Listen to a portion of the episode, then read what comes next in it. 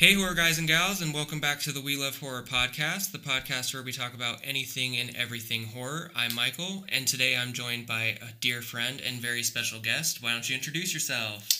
Hey guys, my name is Frank.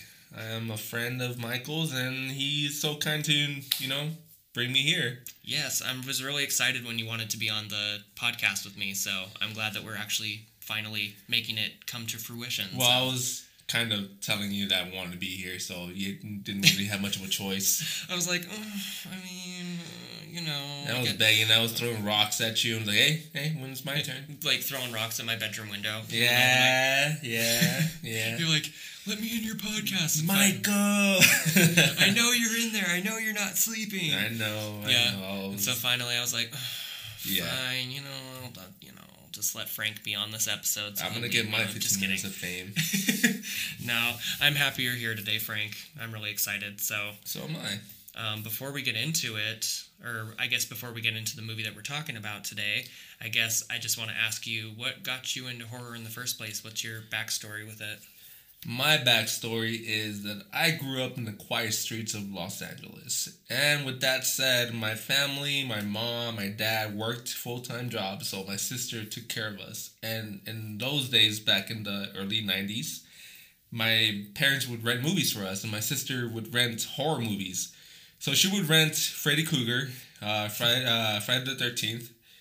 Um, All the classics. yeah, you Yeah. know, uh, Michael Myers. We used to watch those movies. I used to have nightmares, nightmares of those movies. But at the same time, I used to love watching those movies. Even Child's Play. That was one of the most terrifying movies I've ever seen because I was into toys and thinking a toy was gonna come and li- come to life and kill me. Right. But yeah, I used to we used to watch horror movies because of my older sister and my older brother, and you know, so we're into movies a lot. And our main, you know, was horror. So that's, That's how I got into horror.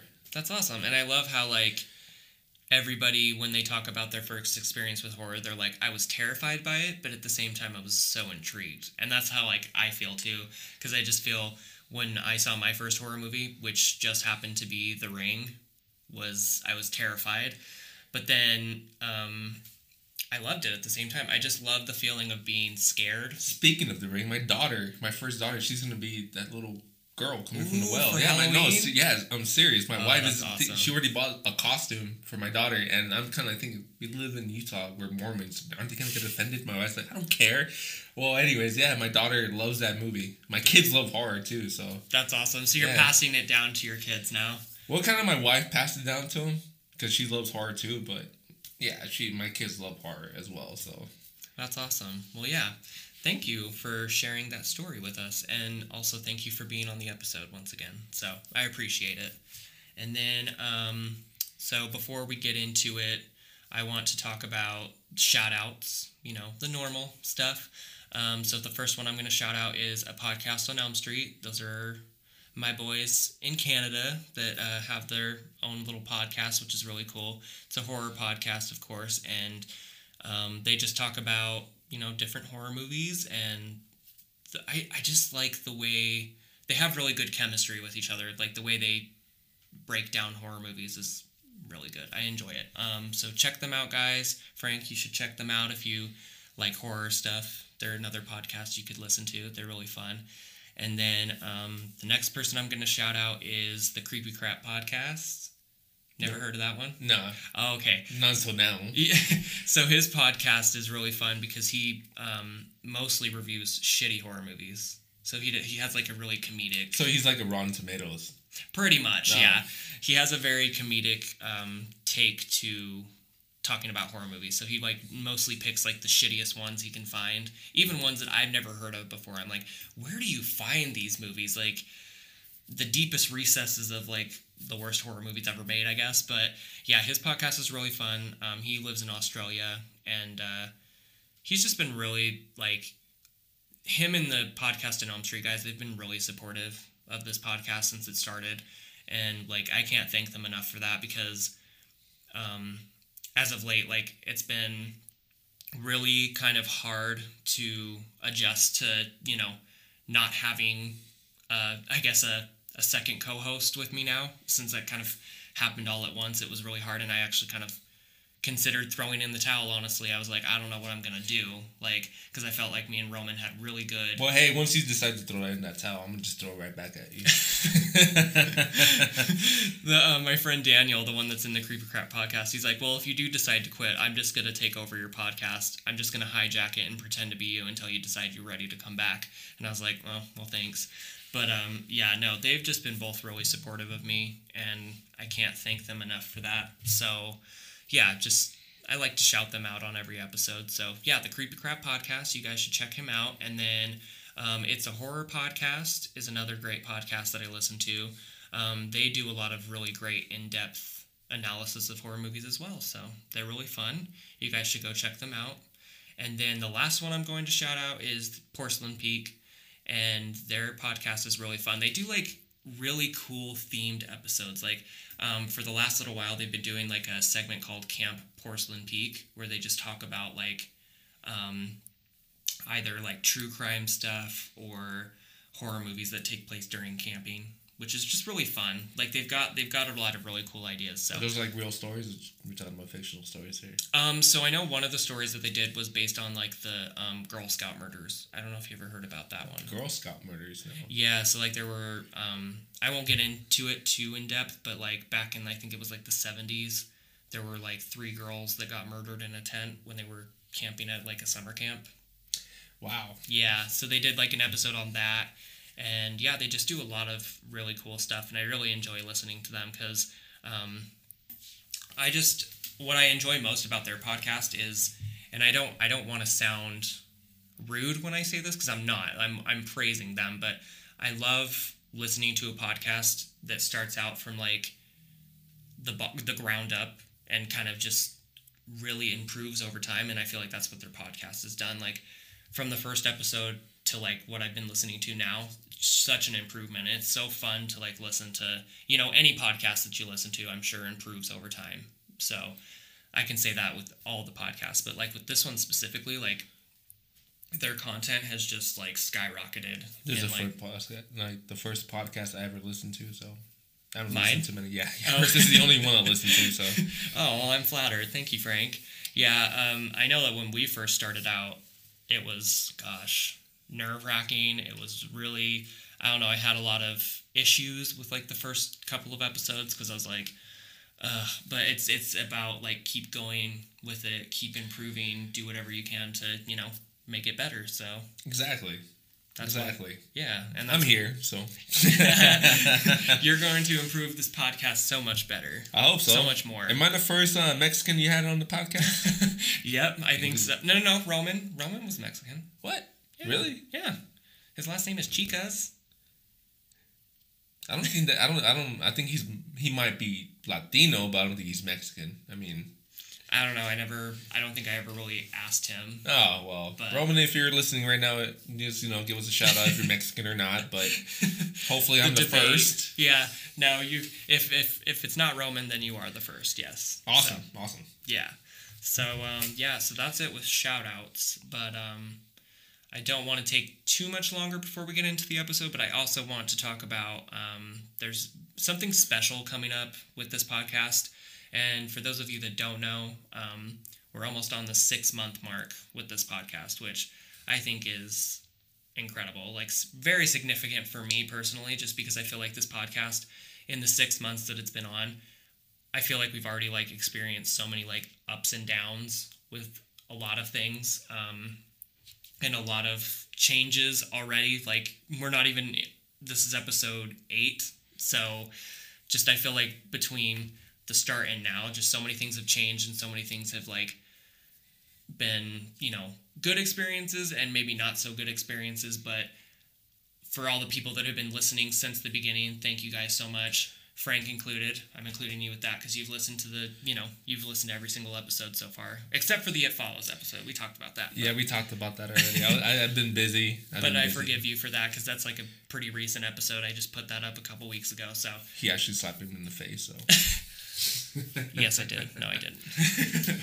um, but yeah, I just wanted to take the time to talk about how special I think that is and how special I think all of you are for taking the time to listen to it and support me and keep me motivated and keep me wanting to do this podcast even when there were times when I didn't want to. So, for that, I appreciate it. And thank you all for your love and support. So, with that, we'll get right into the movie. And so, what movie are we talking about today, Frank? Jeepers Creepers. Yes.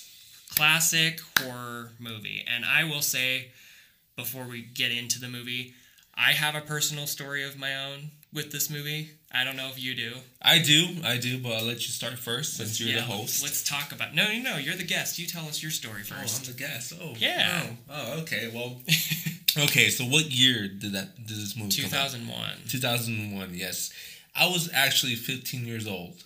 So my older brother and I used to go to the movies frequently. Wow, you saw this movie in theaters? Yeah. Oh my gosh. Mm, Where were you? Wow. Like in kindergarten during? the I time? was I was really young. I think I was what was I? Make I me feel 10. old. I was what? ten. Make me feel old. Okay. All right. No, I was nine. I wasn't ten yet. All right, right, so. I was 15 years old. So me and my older brother went to go see this movie because we thought it was sounding kind of cool. Anyways, we like to get out of the house a lot, so we went to the movie theaters at AMC in Torrance, California, and we went to go see it. When I saw it, I was literally gripping my seat. I was like, "Holy crap!" Seeing this thing, you know, devour people the way it did. It, it seemed like Hannibal Lecter, Jaws, and even a demonic creature had a menage a trois, and Mhm. Jeepers Creepers was the one that came out out of it.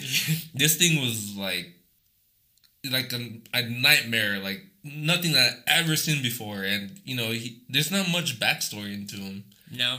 And Not I think really that's what makes that- it scary. Yeah, I know Yeah. exactly. That it makes it so scary. Where does this guy come from? Why does he do this? And you know, towards the end of the movie, you find out that he does this like what every 21, 27 years, I think. Or I wait, thought it was twenty one years. 23 years. Every 23 years. 23 years. Yeah. All right. Well, you know, that's my the first time I saw this in 2001 in, in movie theaters, and after that, I used to have. I was a 15 year old. I was a teenager having nightmares of a a cre- uh, fictional uh, fictional creature. So Yeah. not kind of like whoa, it stuck to me.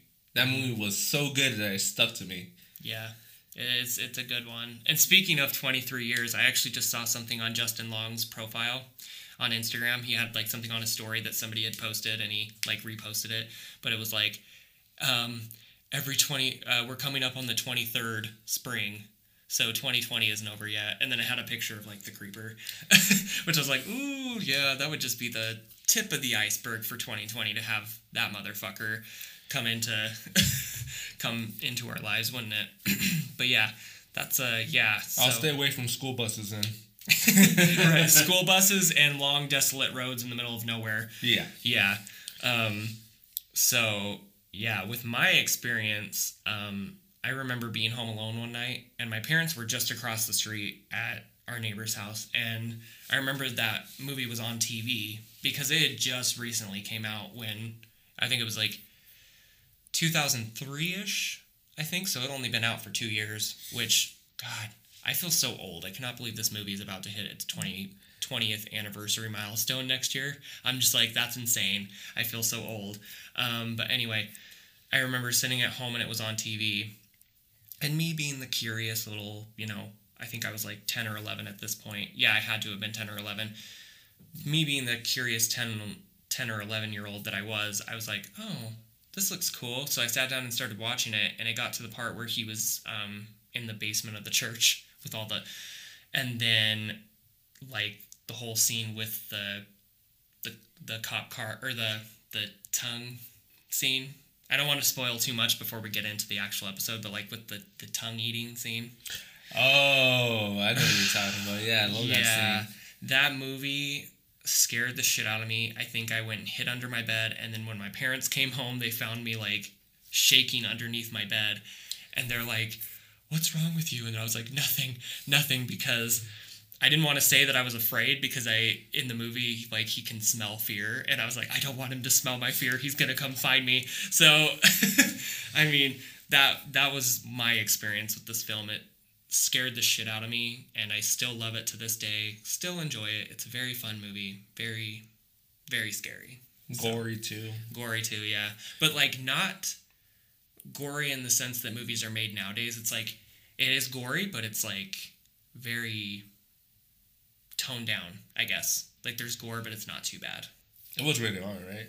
Yeah, I think it's rated R mostly for swearing though, because they Yeah. say a lot of the F word in this movie. But, um, but yeah, that's my experience with it. So, without further ado, I guess get into the film itself. So, um, the film is directed by Victor Salva, and it stars Gina Philips, Justin Long, and Jonathan Breck, who plays the creeper. So, and my, I have to say, first and foremost, like this movie is a horror movie, but I think I appreciate like the brother and sister relationship more than anything in this film.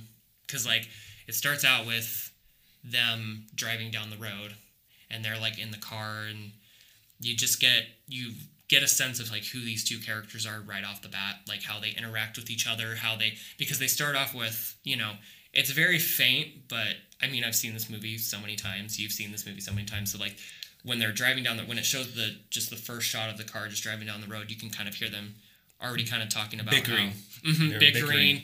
and they're talking about how like he crashed his car or something, and how uh, his sister covered for him and stuff like that. So like you just get like a really good insight on these two characters, and then uh, goodness, so the first and also I want to I want to also explain to the listeners that I listened I watched this movie last night but I've seen this movie so many times that I didn't really necessarily need to so I decided instead I'd watch it with commentary because I hadn't I think I'd watched it with commentary like once or twice before but it was like years and years ago so I watched it again with commentary last night and I found out a lot of interesting things so What I- did you find out? well, actually, with this scene in particular, um, Gina Philips talked about how, like, on day one of shooting, like, their B camera operator had a epileptic seizure. And had- Awesome. yeah. So I'm like, wow, that's a great. Day, that's a great way to start the first day of shooting.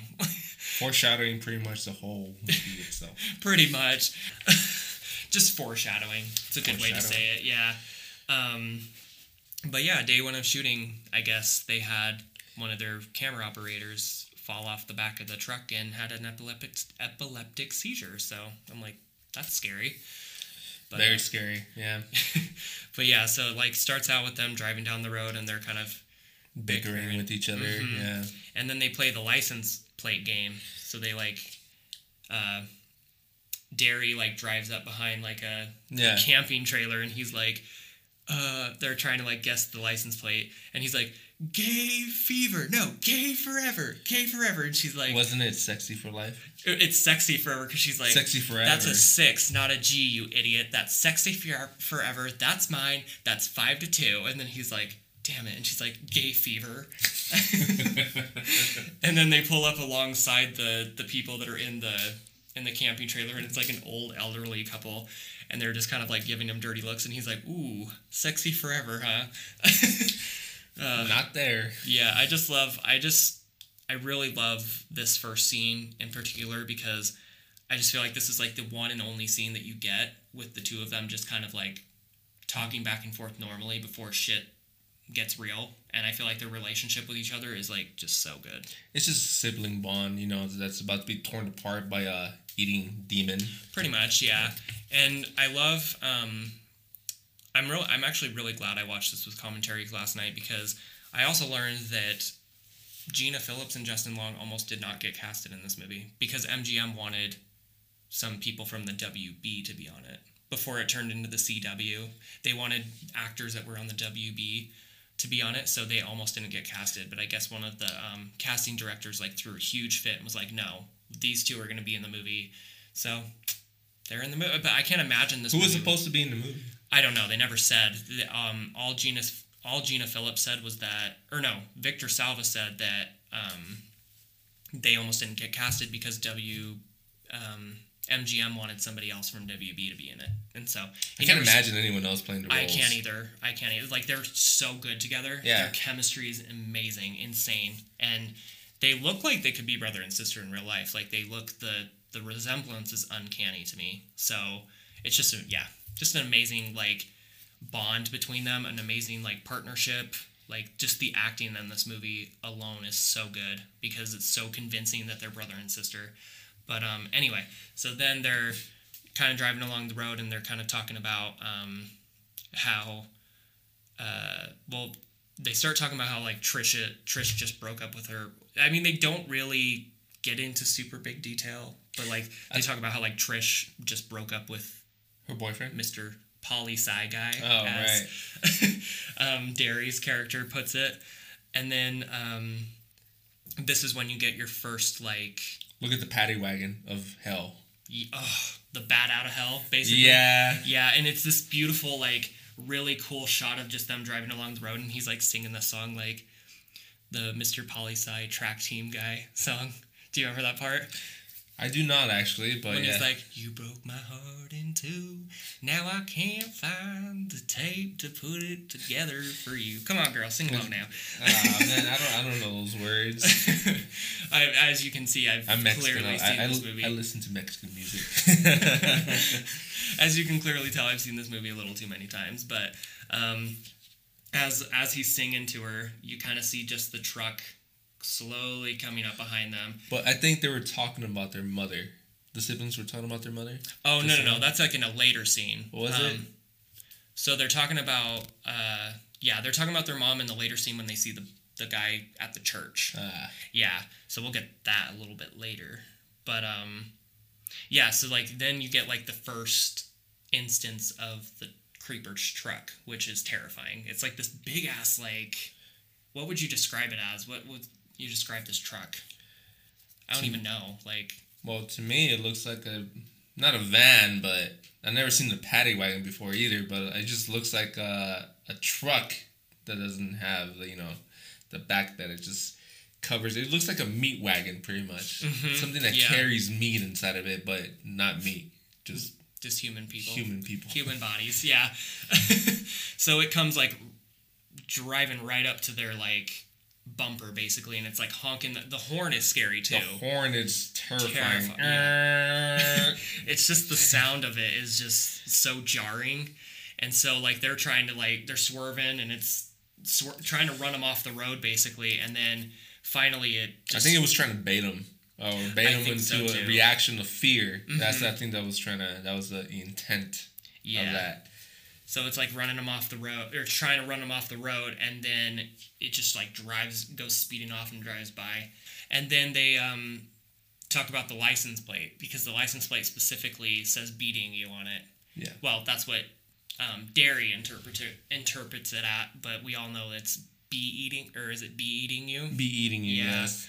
So um, that's you find that. I mean, obviously you find that out later on that that's what that license plate means. But then um, they kind of start talking about a very important kind of plot point. It's a very subtle plot point, but it like kind of um, reveals itself a little bit later on. Not too much later, but it's like has to do with something that happens in the basement. But they start talking about how um, Trisha's character brings up.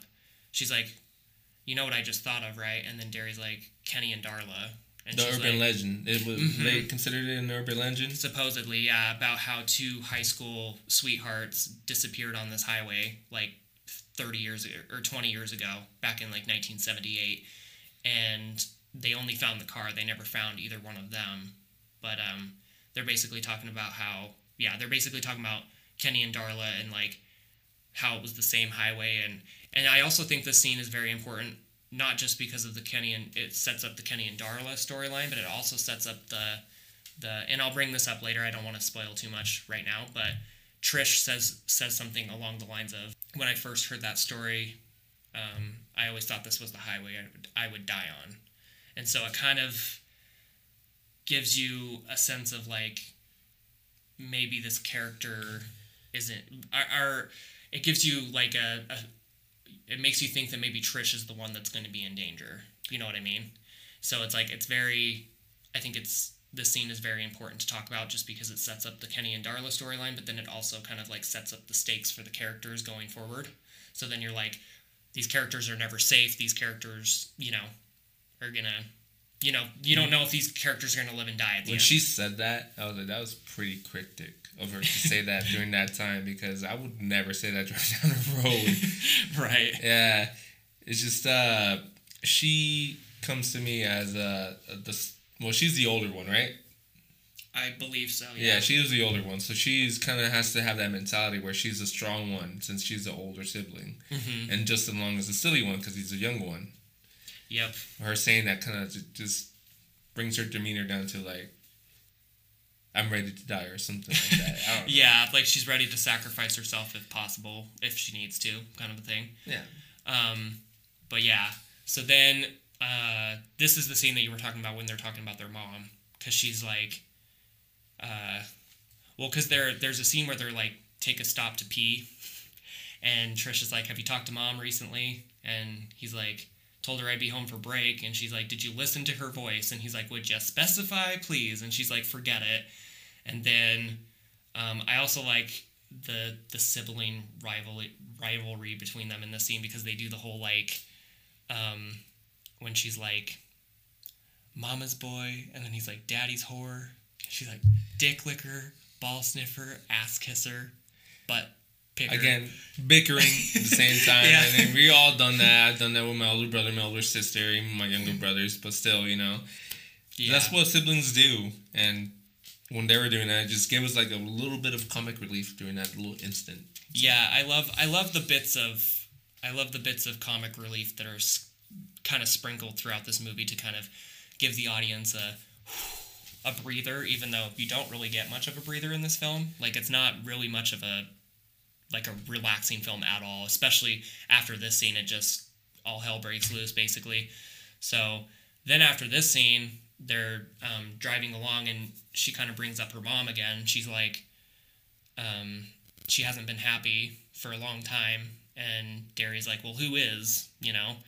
And then this is when you see the first, well, this is, this is the first scene that you actually see the creeper. Like, and it's terrifying. The scene, every time I watch it, it gives me chills because I just imagine, like, I put myself in that situation and imagine you and I are driving down like this desolate highway, no other cars for miles, no other houses, and you just see like this church, and then all of a sudden you see this ma- like this guy in this long trench coat and a hat, like just tossing something that looks like a body down a pipe, like which is basically what they see. So they're driving by this old church, and they see the guy that was driving like the the bat out of hell fucking car, just basically. Just casually tossing bodies down this pipe as But then he like, notices them watching him, and he mm-hmm. just turns around, gives them this evil stare. It's Yeah. like you just saw me do that. and I'm he gonna just come get you. and he just stands there too, and that's the creepy part. Like Yeah. there's just like a long shot as the you know as the car goes by, it's him just standing there watching them, and I'm just like, oh, that's terrifying. And then they keep driving, but then they realize that the creeper van is starting to follow them again. And then this is the scene that you were talking about where they're like, oh my god, what does he have in that thing? It's like souped up or something because it's like it's like literally driving so fast to catch up to them. But then like you see it just like zooming up and then it like smashes into the back of them. As the, the creeper starts trying to run them off the road again, a little more aggressively this time than the first time I think because now it's like sma- it's like running into the back of them. And so finally Darry just kind of like swerves off the road and they drive into like this field and then you just see you get like this really beautiful shot like i'm like all for all the listeners and for frank i'm sure if you guys have listened to all my episodes i'm very much a connoisseur of cinematography. I fucking love cinematography. That's like the biggest thing when i watch movies is i just love the way scenes are shot. So like there's this really cool shot of you just see the the creeper van just driving off in the distance and then it kind of like goes down and you see them like in the car kind of like just hyperventilating. And then it cuts to the next scene which is Darry's basically trying to like tie down the back of the like the trunk of the car with his underwear yeah, like trying to get it to you know not close. yeah, because it won't close now. And this is the scene where they talk about going back to the church to see what he dumped down the pipe. And Trish is like, Trish is like, see, this is why girls are smarter, okay?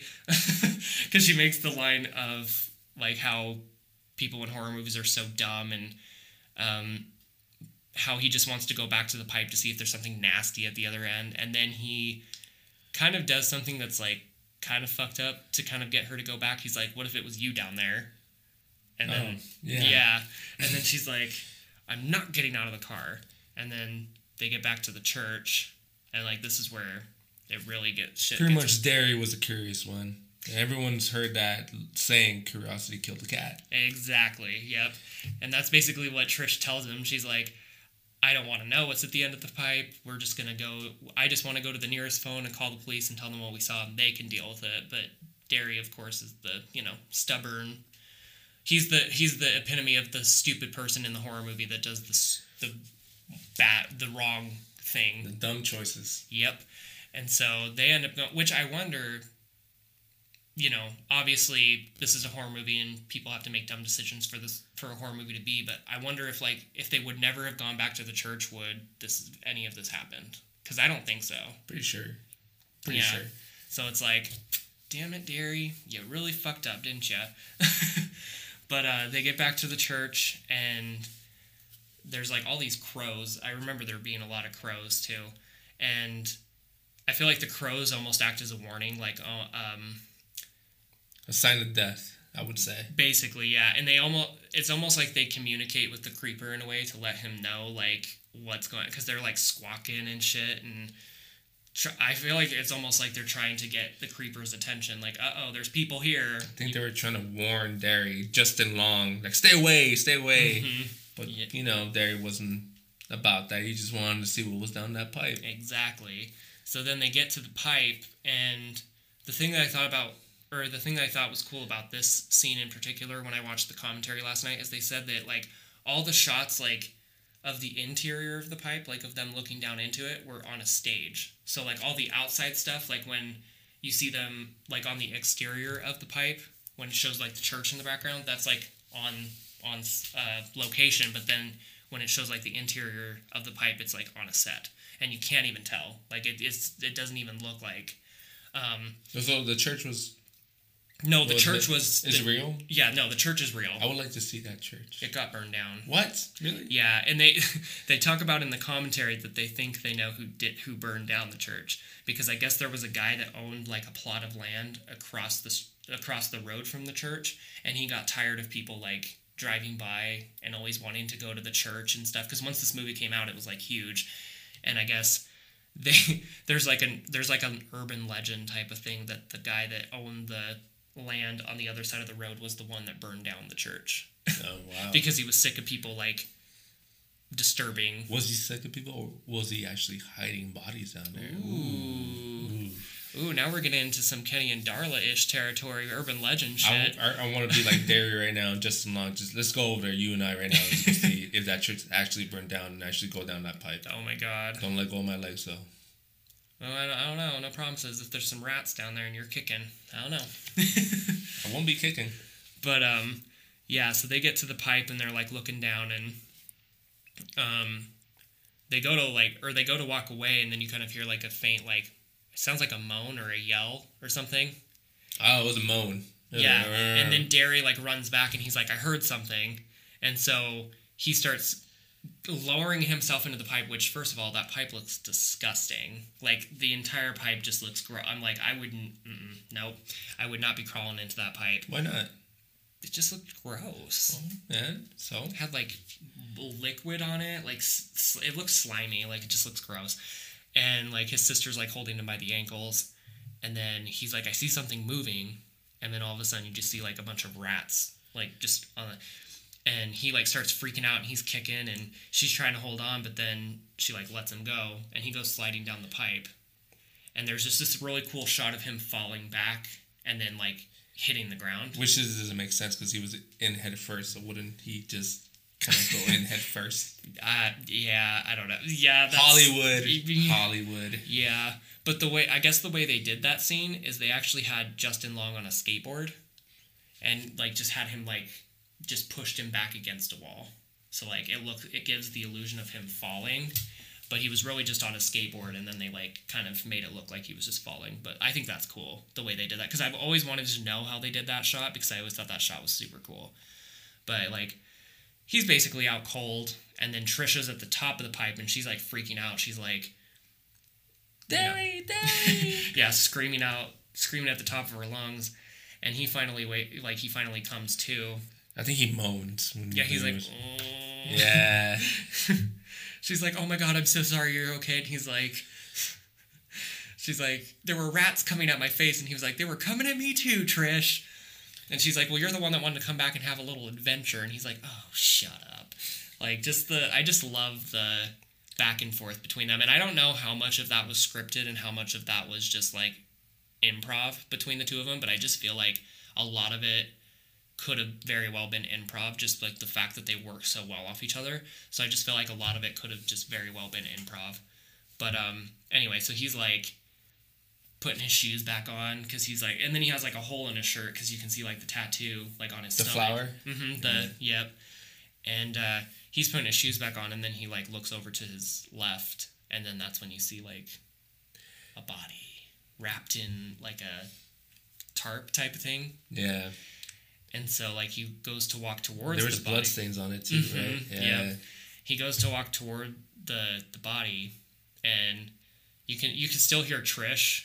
Like she's like, "What's going on down there?" And he's like, "I found our body." And she's like, "You what?" And he's like, "I found our." And then like whoever's like under the tarp like grabs his foot, and then basically Darry's trying to like open the the cloth or whatever, so he does, and there's like a kid underneath. And I guess according to the director, when they filmed this scene, the kid's mom like i guess this kid when this kid auditioned the director was like this this kid's the one this is the one that i want to do it. And i guess when they went to film it the kid's mom was on set and was like standing like right over their shoulder like in that shot. So he never got like the perfect performance that he wanted out of him but i personally think the kid the guy for like only not even having any lines even i think he did pretty good He mutters something. I don't even know to this day what he mutters. I like, think it's took my something.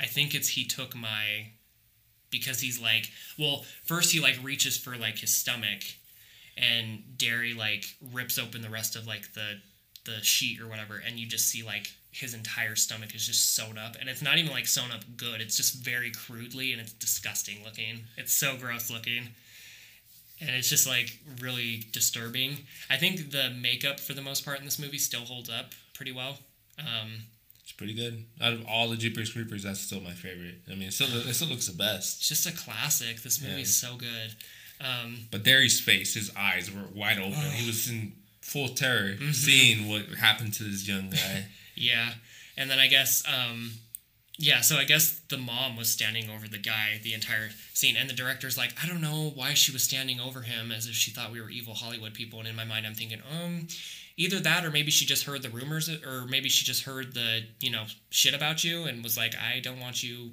sexually assaulting my son. Which we didn't get into that at was, the was beginning that of the was episode. was that something that was already going on during the Mhm. film? Really? Oh no no no.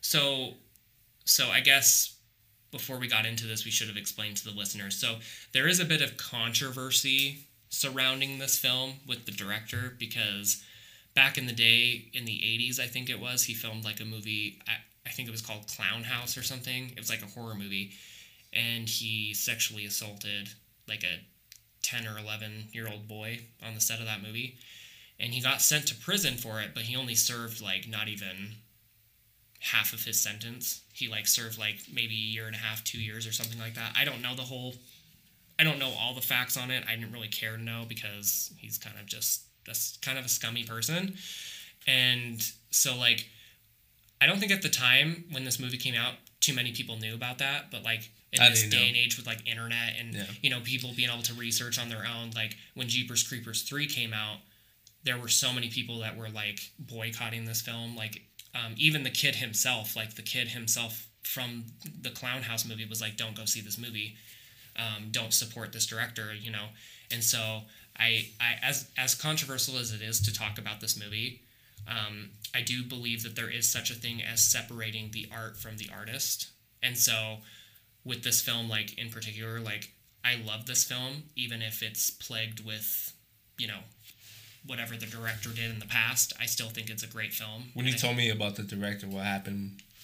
I still, I, I still made up my mind. Well, I still love this movie, even though the director's a piece of, sh- you know, piece of shit. But yeah the movie's still great. Yeah, You know? oh, yeah. Like you said, you can't separate the art from the artist. So Exactly. Yep. So yeah, so he, so I'm I'm like I was like kind of laughing to myself last night when the director said that he's like I don't know why the mom was hovering as if she thinks we're like evil Hollywood people or any or something and I'm like well maybe because you're a registered sex offender that could be the that could be the issue.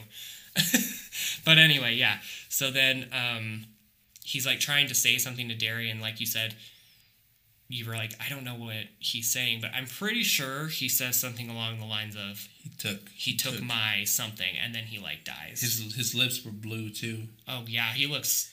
Yeah, he doesn't look like he's gonna make it. No. um. Sorry, buddy. Yeah. Sorry, man.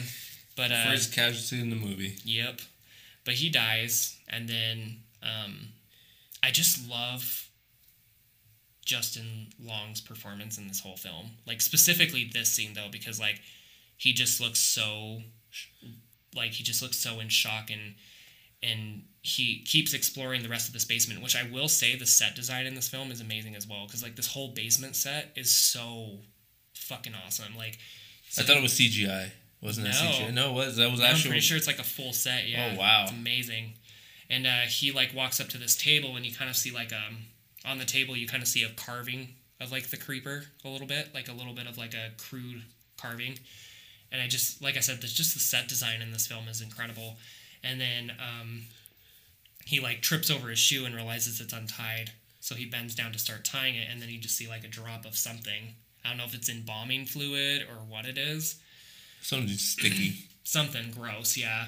And then he like looks up and you just start to realize that there's just well, and I also love how in the scene where he's tying his shoe, he like puts the flashlight under his arm, His armpit, yeah. and then you see like behind him, like you see like a little like in the circle of the flashlight, you see like just some bodies. Yeah, some bodies right there. I remember seeing this scene in theaters, and I was thinking to myself, "Oh my god, something bad's gonna happen." So I Mhm. just started bracing myself for the worst, not knowing that it was gonna be like a whole chapel full of bodies. Well, actually, a basement chapel full of bodies. yeah, right? yeah, Floor to ceiling, just bodies everywhere.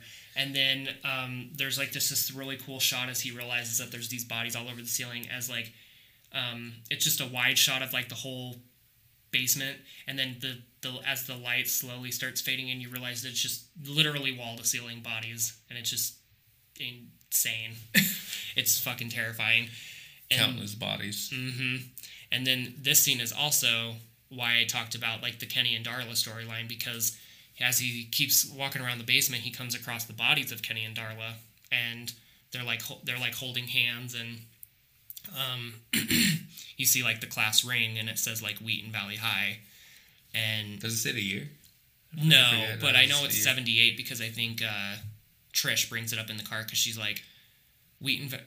Uh, I always heard it was true. Wheaton Valley High class of 78. Yeah, so it was 78. And then, um, so after that, you see that, oh, well, and then she also talks about how, like, they never found her, the car. Or he's, and then he says they found her head or whatever. They found her, but they never found her head. Basically, like, and that's kind of funny because that's like how urban legend, legends are passed on from one generation to the other. Like, one part of the story is always different. Stories are always watered peop- down Mhm. during legends, but in this instance, you know, he sees both the bodies and he sees that the heads have been sewn on and the bodies Mhm. are so well preserved. It just it was shocking seeing those bodies right there so well preserved and Darry's face looking at him just oh the shock, the It's look in his face. Yeah, Yeah. even even me watching this in theater, I was even shocked like Dear God, like what is this movie about? You're like, oh God, what are we getting? What did, what did we get ourselves into? yeah, yeah, yeah. I, was, Yeah. I was thinking to myself, I'm a 15 year old kid. Why am I so terrified? Yeah, and then it uh, after that it cuts to this beautiful. See, I'm gonna I'm gonna talk about a lot of shots in this film, particularly because this film, as old as it is, like the the cinematography in this film is still beautiful to me. So there's this beautiful shot of just Trish standing on the side of the road, like in front of the car.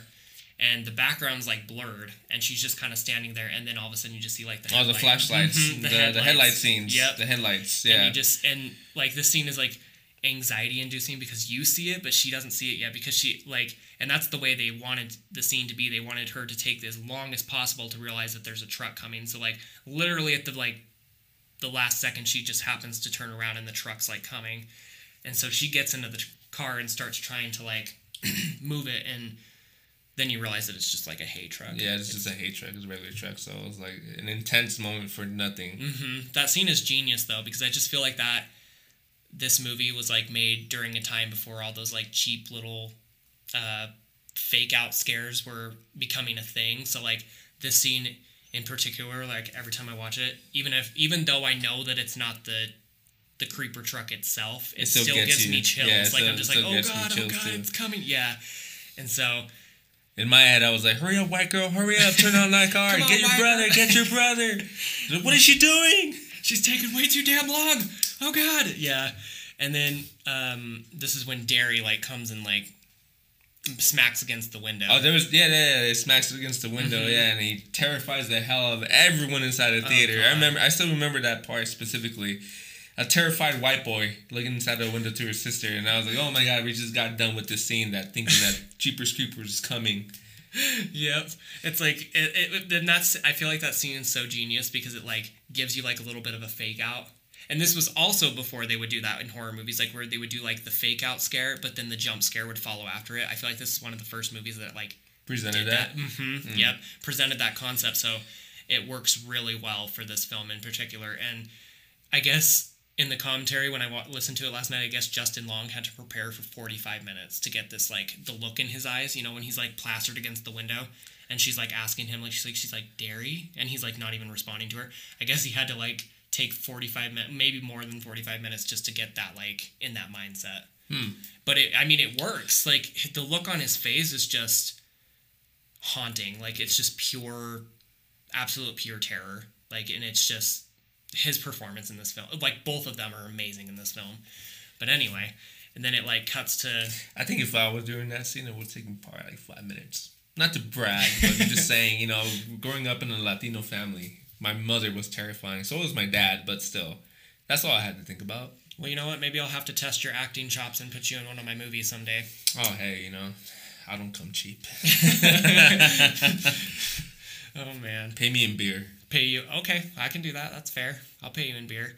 Um, it better be good beer. it'll be that uh, whatever you brought today. Corona. Corona. Yeah. Not the virus, Corona. Corona. Yeah. The beer. But um, anyway, then it cuts to them like getting to this gas station, and uh, they go inside, and they're. I love how like at first when they go inside, everybody just kind of turns around and just staring at them. There's something very like, and they they mentioned that in the commentary too. But I had thought about it before I watched the commentary. There's something very like Twilight Zone about like this diner. And just the way they like go in and just everyone's like staring at them. It's like just really weird. Like this because at first they're like you can clearly tell they're like in some sort of like danger because the way they come in and she asks the waitress she's like i need to use your phone to call the police and the waitress is just like the police it's like as if she's like have never heard As, of the police. as if they'd never seen them, someone distressed before in panic. right and then finally she's just like please and then the lady's like okay god so um, And everyone's looking at him, and she gives us like the dirtiest look to everyone in, in the. I love that yeah because Yeah. that's when the payphone rings Yeah. and scares the absolute shit out of them That's that's that's where it sets up as the sibling. She's like the older sister, and she's the stronger one Mhm. because she's giving everyone a dirty look, saying that, "Hey, don't mess with fuck me." off yeah, so um they're basic oh well before when they're outside of the um, gas station they see the creeper truck zoom by and so they're like fuck he's gonna go back to that church because Darry makes mention of the fact that there he's gonna go back to the church and he's gonna know that they were there and then that's when the the uh, payphone goes off and then he answer or Trish answers it first and she's like this is when you get introduced to the character of Jezelle and She's a medium. Mhm. She doesn't call herself a medium, but you can tell that you know. I don't want to spoil it, but she kind of says that she has what dreams. Dreams. She has like Dreams. dreams, yeah. And it, I like how they don't subtly like um, explain her character like in this scene like right away, like because you see her later at the police station and it gives her more of like a she's like a concerned looky loo. yeah yeah. So at first Over you're dreams. like exactly. So you're like, who's this fucking loony? So like literally Trish answers the phone and the first thing that Jezelle says is, "Have you seen the cats yet?" And Jezelle's and uh, Trish is like, "What?" She's like, "You and your brother. I saw you with lots of cats." And she's like, "How do you know my brother?" Or she's like, "How do you know Darry?" And then Darry picks up the phone and he's like, "Who pretty, this?" I'm pretty sure Darry takes the phone away from her. Yeah, he does. he doesn't he even. snatches it He, he snatches that shit, yeah. And then he's like, "How?" Uh, he's like, "Who is this?" And she's like, you found its house. She's talking about like its house of pain. That's oh, what the she calls house it. of pain. I was thinking about Mhm. that. I know there's another word other than the chapel or the chapel of horror. I think there was a word for it, but yeah, yeah, you're right. The house of pain. Yeah, she's talking about like she's like that's what it likes to call it. It's house of pain. And then he's like, I don't know what you're talking about. And she's like, and then she talks about like the license plate, and he's like, she's Think like, about it. Yeah, she's like, think about it for Christ's sake. Oh, hold on. And then she like puts on the puts on the song, and this is when you get introduced to the the Jeepers Creepers song. Jeepers creepers, Where'd you get those peepers? Yep. Creepies. Uh, now I'm singing along with you. See, I'm getting into it. There we go. There we yeah, go. Took a Loosen. while. Woo. Yeah, and It's then the beer. it's loosening you up. Um, but yeah, every time I hear that song, creeps me out. I don't hear that song very often. Which version? There's, I think there's several versions. There's several versions in this movie. Yeah, there's only, but I think the one that she plays on the record player is the creepiest. Let's not get. Let's not spoil that part because I think to me that's like the most terrifying part. Is the Towards the- song? Yeah. the Yeah. song. Oh yeah. And then she basically is talking about like when you hear that song, you run, and I don't mean run. I mean you get the fuck out of there. Basically, is what she's saying because She got ghetto. Yeah, and then he's like, "Fuck you, lady!" Like he hangs up the phone, and then he like runs up to the the door of the cafe or the diner, and he's like, "Let's just talk to the cops and get the hell out of here." So then it cuts to like the, and I wrote, I made sure to write this in my notes because I'm a thirsty hoe. I said. Shot of Justin Long with his shirt off, best part of the movie because there's like a part where he's like changing clothes. You're a thirsty hoe. I am a thirsty hoe. Good choice of words. Yep, I'm a, I'm a thirsty hoe, guys. Um, but most people that know me already know that already. but yeah, so the, there's like the next shot of Trish and Darry like standing there, and yeah, like I said, shot of Justin Long with his shirt off, amazing. Um, but then the police come over and they're like questioning him about like what he saw, and he tells them about like Kenny and Darla and how they were like hard like petrified wood like he preserved them and how like he has like bodies all over the church. Like i love this line because he says it's like a psycho version of the sistine chapel basically. And then um, he's like you don't believe me? Drive out to the old church if you don't believe me and He was frantic when he was explaining this to the cops. Yeah, he was very frantic. He even he grabbed one of the cops yeah by the arm, like, which is "I a no-no in these times, but because you'll probably get taser shot. yep oh, but yeah. you know, it just it just explains how panicked he was, hmm Derry, how frightened he was of this thing. What he just saw, it's- he's never seen death before. Exactly. Yeah. Oh, and then I also forgot to mention. I also wanted to say insert hot cop here because the cop that he's talking to, like the male cop, so hot. Like What? He's an older he's an older guy, but he's just so hot. I just find him so attractive. But uh, stripogram cop is what they refer to him as, though. In Oh. like, the later scene, but You know, he's much older now, right? yeah, but he was hot back in the day, so Oh. you know. but anyway, yeah. So then, um, as he's talking to the cops, the lady from the diner runs up and she's like, "Is that your car out there by the pumps?" So then they go to run out, and basically, like his laundry is just thrown all over the place. Like someone was just going through his, like the laundry basket, and the lady. The lady at the diner is basically like, there was a man there standing at your car. He was sniffing that laundry, holding huge handfuls of it under his nose. It looked like he was liking it too, like just the way she says it. I know. and then he, and then he basically is like, um, because I guess Trish makes a, or he makes a comment late, earlier, like before the cops talk to him. He's like, "You think I bumped my head?" And Trish is like, "I didn't say that." And he's like, "Well, you believe me, right?" You know, because like Trish doesn't really believe him right now. Which I mean, Does like, she give the notion of that? I don't. I don't think. I think. yeah, she kind of. That. I mean, she doesn't give the notion that she doesn't believe him exactly, but she's kind of just like maybe. she- Second guessing. yeah, she's like maybe you didn't see what you think you saw, kind of a thing. Maybe I don't know. Or he's like picking up his laundry, but then he goes to the side of the car and he's like, "Do you guys need a fingerprint?" And then they go up to the car, and Darry's basically like, "Could we dust that or something?" And the And- cop replies, "I think it's already been done." yeah, basically, yeah.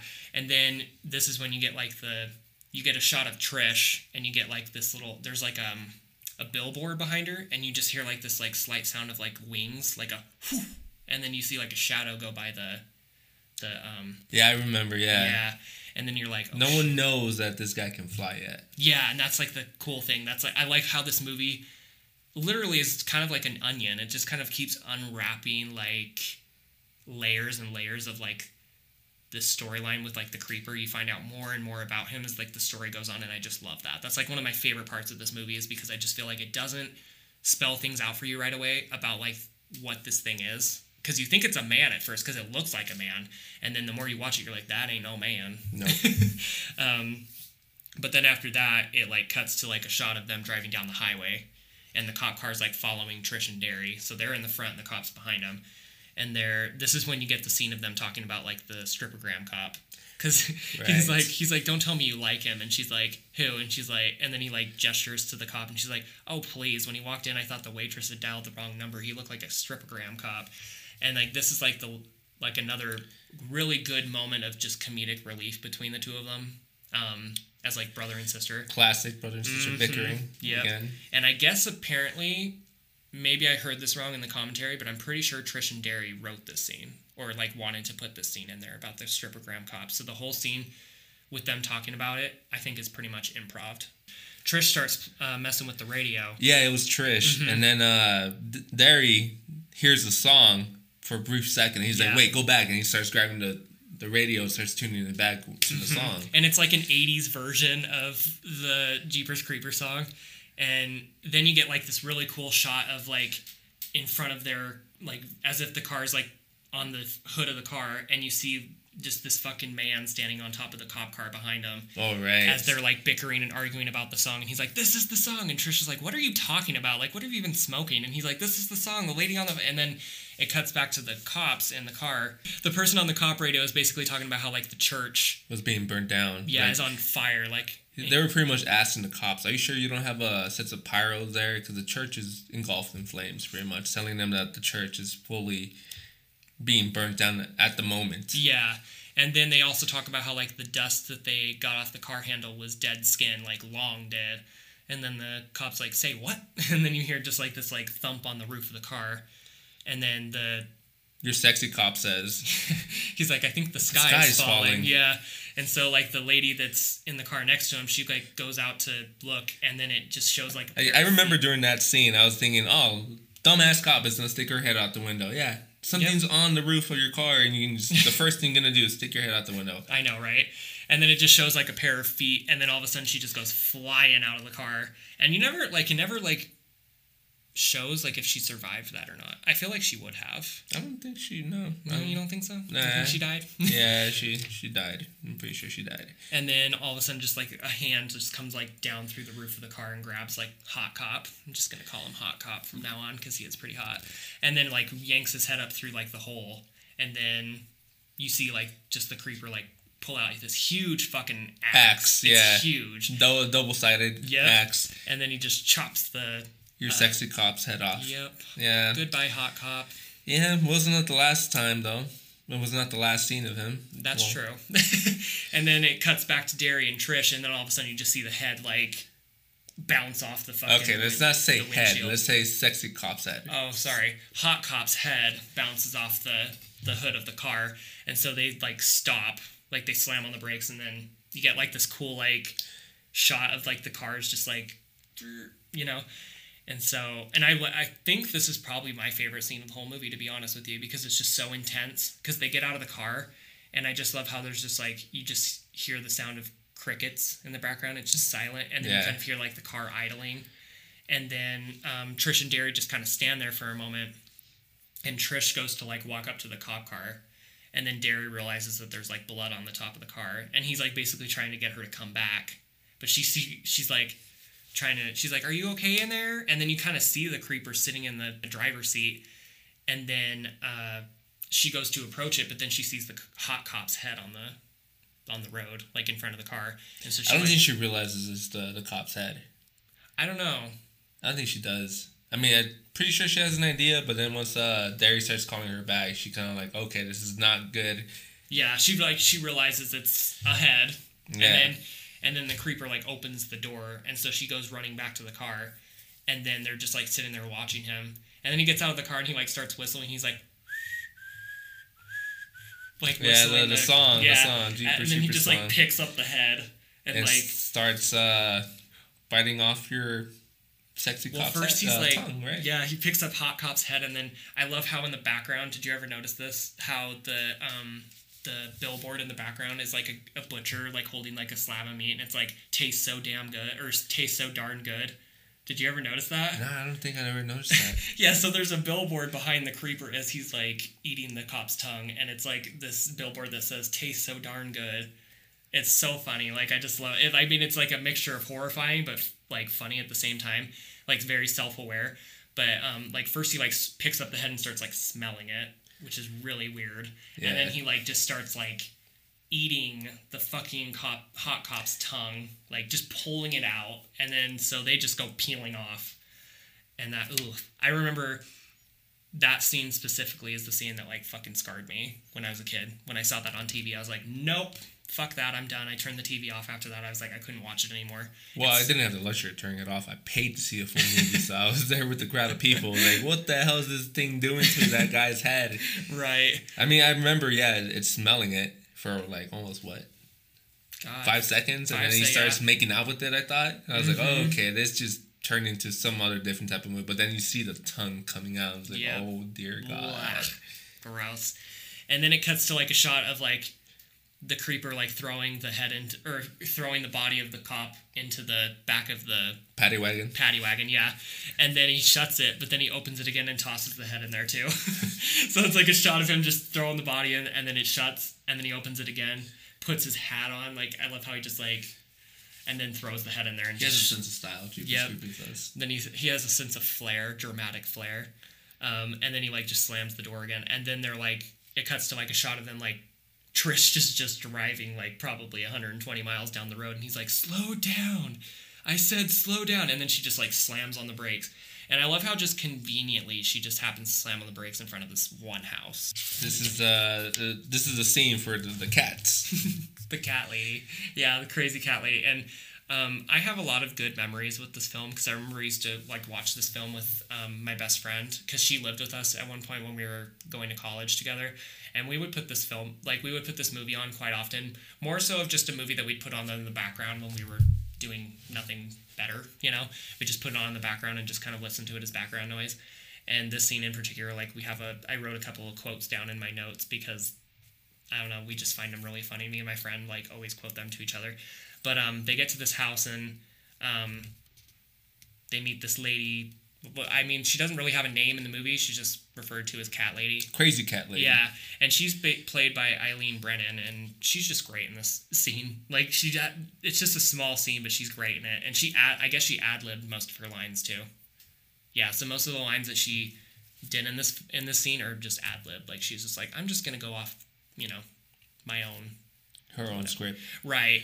And so they get to this house and um, they're like as they're walking up to the house they look to their left and there's like a scarecrow sitting there in the cornfield. And so um, Gary's basically like or Trish is like I just want to see if they have a phone. And he's like to call who? And to tell them what and she's like I don't know. And he's like I'm guessing they have no phones and a lot of guns. And then you just hear the lady go who are you? And then she kind of just stands up. And then she's basically asking him like why they're there and Trish is like I need to use your phone and she's like I don't have one and then she's like what would you need a phone for if I had one and she's like I need to call the police and she's like she's like don't even think about bringing them out here they tried to tell me how many cats a person can have I'll have as many cats as I want to have Crazy cat lady. pretty much. And then she and then Trisha's like, please, somebody's been killed. So she basically was like, yeah, somebody's been killed.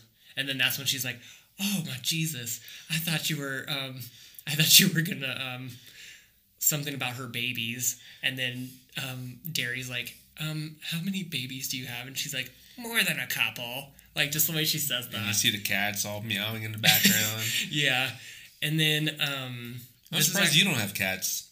Well, I would have a cat if my roommate's dog was better with other animals. I actually had a kitten last week. I so my brother came to visit me, and he found a kitten like underneath the uh, underneath his car, like where your car's parked. He found a kitten, and I wanted to keep her, but it's just not ideal for me to have to keep her cooped up in my room because my dog wants to eat her. So I'm a I'm a dog person, but my wife loves cats, and now the cats are more clingy to me.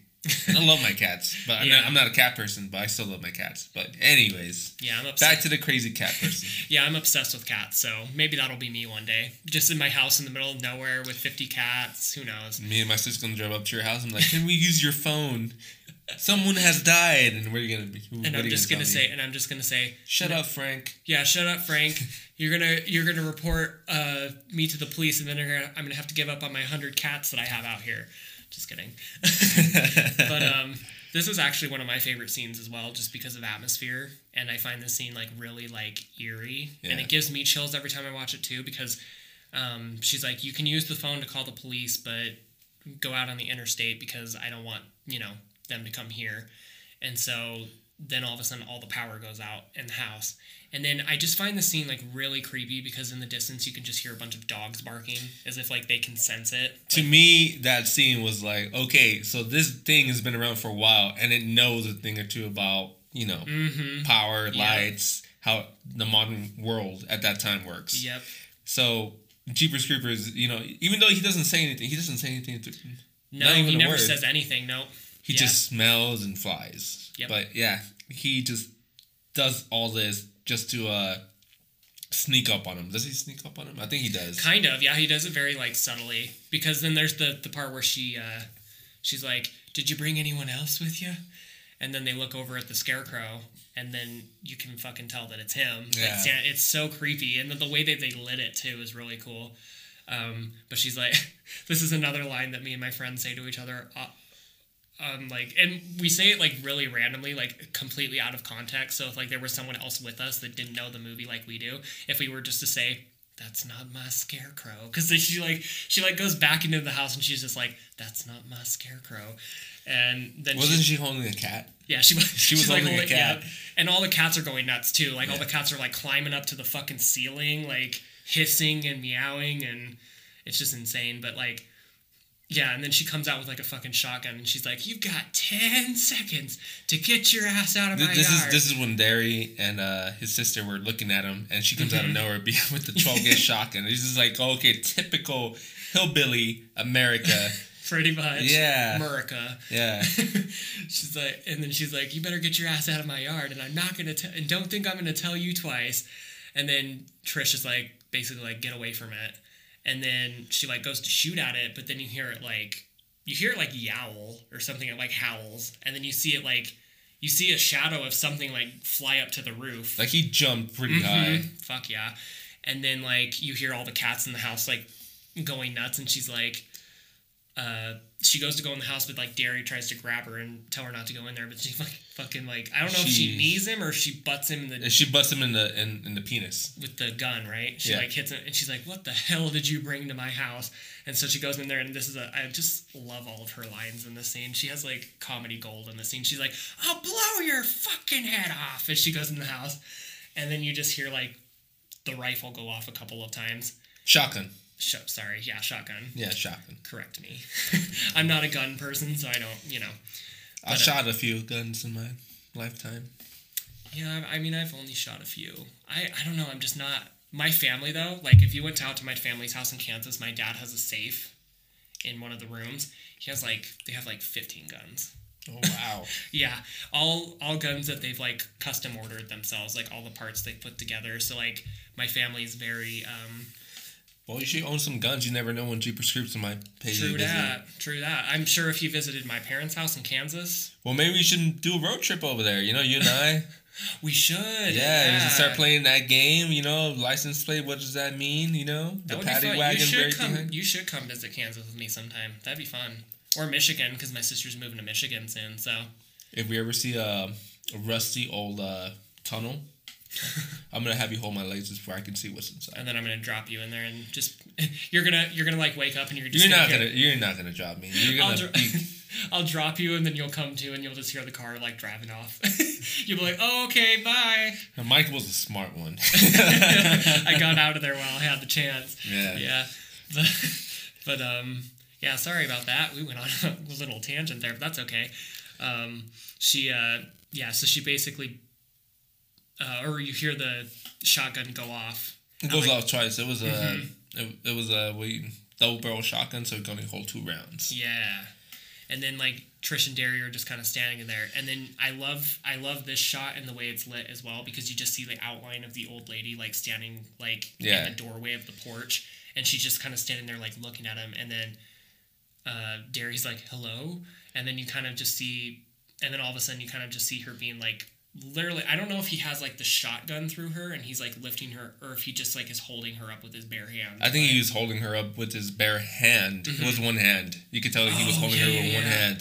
This is this, you know, you could tell that this whatever this thing is is super strong, Oh yeah. super strong, and he if you mess with him, he'll obliterate you. Mm-hmm. But anyways, he's holding her with one hand, and these Darry and his sister, like idiots, are just standing there like.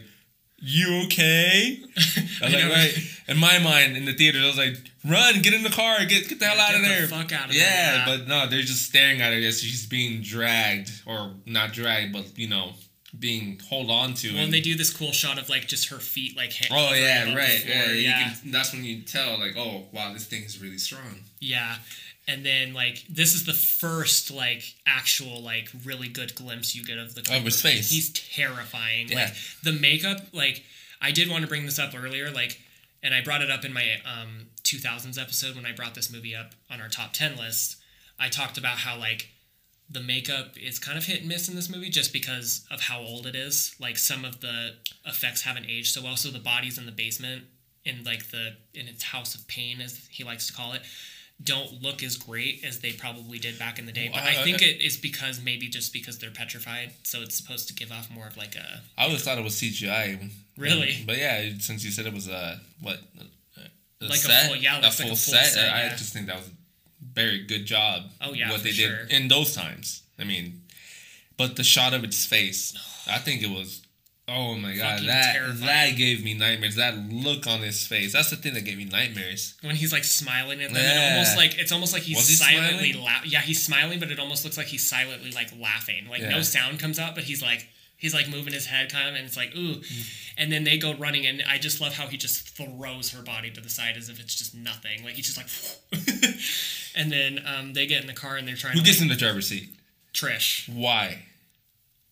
It's it's I- Darry's car. Why? No, it's Trish's she, car. It's Trish's car. Yeah, because he because in the scene when they're um, getting pursued by the creeper oh, the second time, right. he's like, He's like, my car, my yeah, car. we should have taken my car. Yeah, because she's like, the point of having a portable phone, idiot, is that it works when you need it. And he's like, I have a, a charger for it. And she's like, or whatever. And she's like, uh, or I have a cigarette lighter, for, or and I have a cigarette lighter that doesn't work. And he's like, God damn it, we should take my yeah. Yeah.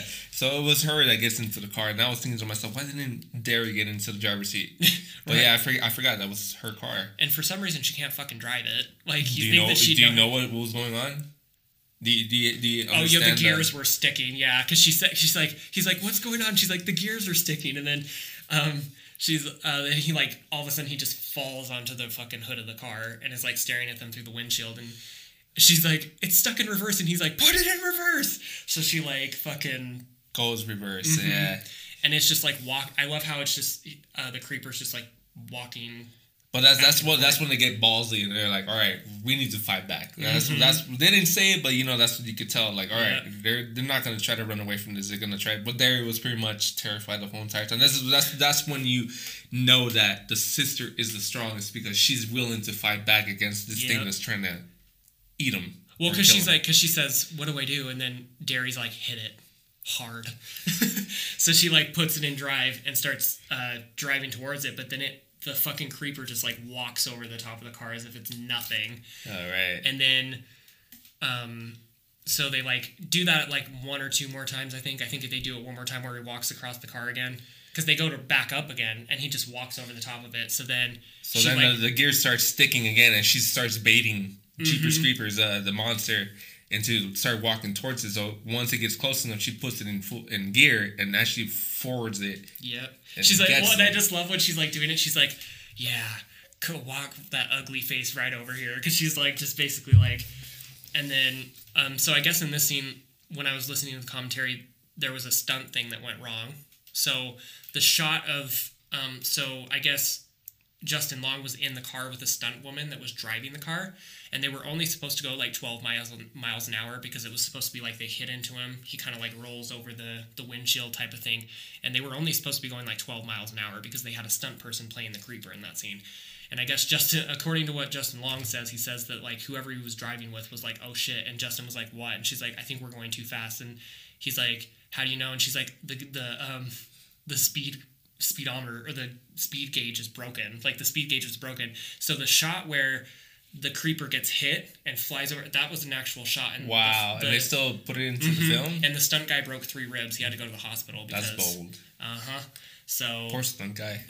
Yeah that's like that's like an example of like a, a scene gone wrong. To the listeners listening, stuntmen in Hollywood, they don't have a very good uh, life expectancy. and they don't, I feel like they don't get paid enough for what they do either. They don't get enough credit because I, I could never be a stunt person. Like, that's just too, nope. I'm not into, you know, risking breaking a bone or, you know, killing myself or, you know. I feel like some of these stunt people sign on like with the death wish. They're like, if, you, know, you had a die. chance to be inside of a movie, a horror movie for uh, like you know doing a stunt, mm-hmm. you would probably take it. I, you I know what? You're it. probably not yeah, wrong. Yeah, I actually yeah. would. Yeah, I'd be like, you know what? That's fine. If I if I die, I die. At least I got to be in a movie, a horror. Movie. As movie. long as your name is on the credits. right. Highlighted. so they find yeah. So they finally hit the creeper, and I love how you hear him just like yowl as he flies into the sky, and then you just see like a bunch of his weapons like fall onto the hood of the car, and then he just slams onto the back of the car, and so and then this is like a fucking this is probably my favorite line from Trish in the entire movie because Darry goes, Do you think he's dead? And she's like, They never are. And she like puts it in reverse and just fucking drives over him like four fucking times until Darry's finally like, okay, enough. I rem- I remember that scene specifically because then you know, log- uh, logically speaking, you know, when she said that, I was like, yeah, they never are. No, she's gonna run it over. I yep. knew she was gonna do that before she even you know did it. Yep. I was thinking like, oh, thank you, someone with common sense. I know. Finally. Fi- yeah, I know. Because it's like it's not one of those things where she just runs over it once and then she's like, okay, it's dead. Like I thought Darry was gonna go outside and poke it with the stick. so, oh, and then this is the part where um, when it was revealed that the creeper Had has wings. wings. Yes, yeah, because only one of the wings came out. Mm-hmm, because you, you just see kind of like you hear like this tearing noise. I, I, I like that scene in particular because you can see the veins. Ugh, it's gross wings. looking, yeah. But yeah, that's that's pretty good. I mean, during those times and during those mo- uh 2001, I think CGI wasn't really all that great. No, it yeah. wasn't. It wasn't all that great. But you know that scene, I was like, "Oh wow, those wings look realistic." I think it still holds up. Yeah, yeah, it holds up pretty good it around does. this time. And then that's when you realize, oh shit, like this thing has wings. This thing's not human. That's and when I started thinking, that this thing is demonic. This thing is like from hell oh, itself. Yeah. Oh yeah. And then um, Trish is basically like, I don't know how much th- longer this thing's gonna run, and then she basically just like they drive off and like run it over one more time and then um, this is when it cuts to like the police station, which I thought was really cool because they brought up the fact that Francis Coppola was there the night they filmed like the exterior shot of like so the first establishing shot of the police station francis coppola was there. And if the listeners aren't familiar with francis coppola i'm not familiar with him. he him. filmed the godfather. He directed the godfather. So i would be shitting my fucking pants if the director of the godfather was on my set and i was a director. Like i would be like holy shit. And i guess like and i didn't know this either until i watched the end credits last night. I guess francis coppola was an ex- executive producer on this movie too which I had no idea that he was he had any like undertaking in this film at all. Like this does not seem like a film that Francis Coppola would like be a part of. See, this is why I love this movie because it keeps surprising me to this day. I know, I love it. So, uh, yeah. So then there's like the shot of them or the shot of like the police station as they're bringing some guy in. Okay, yeah. So going to the police station, you know, and the way this movie was going, the way things, the dumb things that Darry was doing, going down a rusty what do you call it, tunnel, barrel, whatever, you know, pipe, yeah, pipe, doing the dumbest things, and uh, the sister being the brave one. Them two going to police station, that's like a safe, the safe haven for them to go. Mm-hmm. You know, mm-hmm. you're yep. around cops with weapons, and they're so okay. You, in the theater, I was like, I was at ease. Oh, there's somewhere safe. So I think the intense parts are over. But yeah. no, little did I know that this thing has a hard on for you know either Trish or Darry because you don't know who he's after to be honest, right? Yeah, and I love how like um in the scene that we talked about prior, like where she's like, "This is the highway that I would die on," type of thing. It almost this movie. I feel like this film almost sets it up to be her. Foreshadowing that was gonna be the sister, yeah. Mhm. Yep. So like this whole time, you're thinking that maybe the sister's the one that's going to be in danger, and then um. But yeah, sorry, you were. Yeah, like you know, I was saying the sister was pretty much being set up to be killed, but once they're in the cop station, you know, they're surrounded by people who could protect them, and that's where you, well, what's her name gets there, the medium, Jezelle. Yeah, she walks in the door and she's like, Trish and Darry. Well, and I first love how like um, she's on the phone with her mom and she's like, um, having an argument with her mom about like, no, don't come, like, because we'd be there by the time you'd even get here or whatever.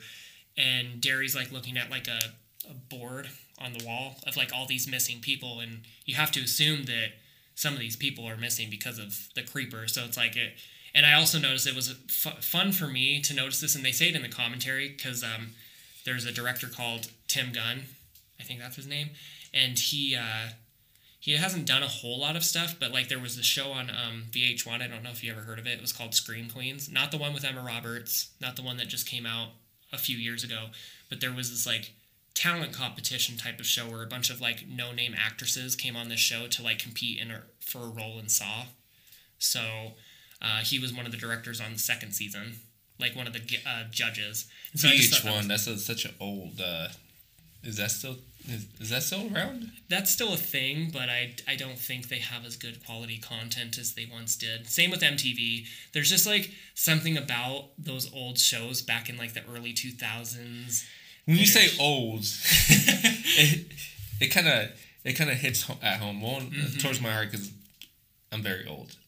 and I feel old too. I'm like I'm almost fucking I'm 20. I'm almost 30. Like I'll be 30 in like less than three years, and I'm just like that's so depressing to well, me. I'm already halfway through my thirties. How do you think I feel? Like, That's insane. thank, thanks, buddy. Yeah, yeah. Thank you. Sorry, Frank. It's all right. Nah, it's all right. Age is just a number. Ages. Well, if you so I saw something on Instagram. Um, Sarah Michelle Gellar, like one of my favorite actresses in the whole wide world, uh, she posted something. She was like, "SMG tip of the day: When somebody asks how old you are, don't count this year because this year doesn't count." So I'm like, you know what? I'm actually going to take her word for it. I'm going to stay 27 for a whole other year because this year didn't count. I'm not counting this year. So thank you, Sarah Michelle Gellar. Well, I wish I could take your advice, but my body doesn't feel that way. Your body doesn't match up with how old, how young you want to be. nope. Yeah. Um, but yeah, so then basically the character Jezelle comes and she's like, Trish and Darry, right? And the officer's like, Jezelle? He like basically has already had it with her shit. Like and he's like, Jezelle, I mean it, you leave those kids alone now. And then she's like she basically starts talking about how she doesn't expect them to believe in. See, th- this is what I like about this movie so much as well, because the creeper monster has no backstory, and then Mhm, yep. within ten seconds you, you got know, all you need to know about him. about her, you know, but this monster, no idea, Yeah. unknown, and she like she gives like very brief descriptions of the creeper in the scene like she talks about how like um he runs people or he tries to get people to he tries to scare people because there's something in fear something like A that it can smell yeah that like f- lets it know if there's anything inside someone that it might like because then she talks about how like whatever this thing is, it eats people's eyes so that it can see, or it'll eat their lungs so it can breathe. It's just, ugh, it's very like, it's just this scene is really like it gives me chills. Like whenever she explains what it does, and then Mhm. and it's that's like probably just the, the littlest backstory about this creature that eats people. It's not much of a backstory, but it tells you what it does, and, exactly, and it's in, terrifying. and in my personal opinion, I like things that are better left unsaid in certain instances. For example, like Halloween, like they don't explain why Michael Myers is the way he is, and that's what makes him so terrifying. And that's why I like have trouble liking the later movies as they go on because they just in the later movies they just keep giving Michael a reason to kill people. The same concept applies here. I just feel like in Jeepers Creepers, I feel like not giving the creeper any sort of backstory whatsoever except for like bits and pieces of like what he does and like um you know like what his process is is scarier than knowing like why he came to be. I feel in like- my opinion. I, I, in my opinion, I, I feel like I want to know a little more about this thing, but at the same time, even if they do explain his origin, I don't think I'm gonna be you know Too disappointed. jaded from. Right. Yeah. I mean, I, I don't I don't personally feel like it would take anything away from the character of the creeper. I think he would still be terrifying even if they gave him you know somewhat of a backstory. But I also do appreciate the fact that like in the first one, If there was a creepy little tunnel that would explain his origin, I would probably go down there and find out. ugh, nope. You, so you're the Darry in this situation, aren't you? Yeah, I am. See, I'm the Trish. I'd be like, no way in fucking hell am I going down that disgusting, dirty pipe to see what's at the end of it. No, thank you. I would probably be the one that went inside the church to explore the abandoned church, though, because I love exploring. I love exploring abandoned places. So you churches? you think it's going into churches? You said, know, I, I really? no, no, no. I'm just saying like the church is like abandoned, so it'd probably be somewhere that I would like. I'd rather go down a rusty old pipe with rats. So see if you and I were driving down a road and we saw an old church, I'd probably stop and be like, "Ooh, let's go explore it," because that's you know. So Yeah. maybe I am the Darry in this situation You, too. you'll go where there's lighting. I- I'll go where there's nothing but dark and horror. right. Yeah, yeah. But um oh, and then she also brings up the fact that every 23 years, every 23rd spring it gets to eat, Hmm. basically. So basically for 23 days, every 23 years, the creeper gets to like feast on people. For how many days again? 23. I 23 think it's days, 23, 23, yeah. 23. Is this something symbolic about the number 23? I don't know. In mythology, I mean. See, I never really got really in deep with that, so I have no idea. I wish I could answer that question, but I have no clue. Hmm. Um, I just know that like, yeah, it's just every 23 years for 23 days. Yeah, it gets to it gets to feast on people is basically what she's saying, and then um, Let's put it lightly feast. Eat. eat. Yeah. Devour. Getting hungry now. I Anyway. I could use some bacon right now. That sounds actually really fucking good. but um, Call that sexy cop over. ooh, Oh, ah. Mr. come Hot. Cop, why don't you Ah, cook some bacon? that's bacon right there for you. Oh, This guy. God. This guy. Um, Chop his head off. Eat his tongue. Why, why won't you? you know, I mean, it's what I like to do when I bring home guys home on a date. You know, like to, like to chop them up and you know eat their tongue and you know whatever. No big deal. No big thing. It's just every Tuesday night for me. So Oh, all right. Well, good thing it's a Sunday. just a typical Tuesday night for me. all right. but uh, anyway, just kidding, guys. But um, Or is he? or am I? I don't know. Oh. It's up for you guys to decide. but uh, anyway, yeah. So then all of a sudden, all the power goes off in the police station, and then this is when you realize, oh fuck!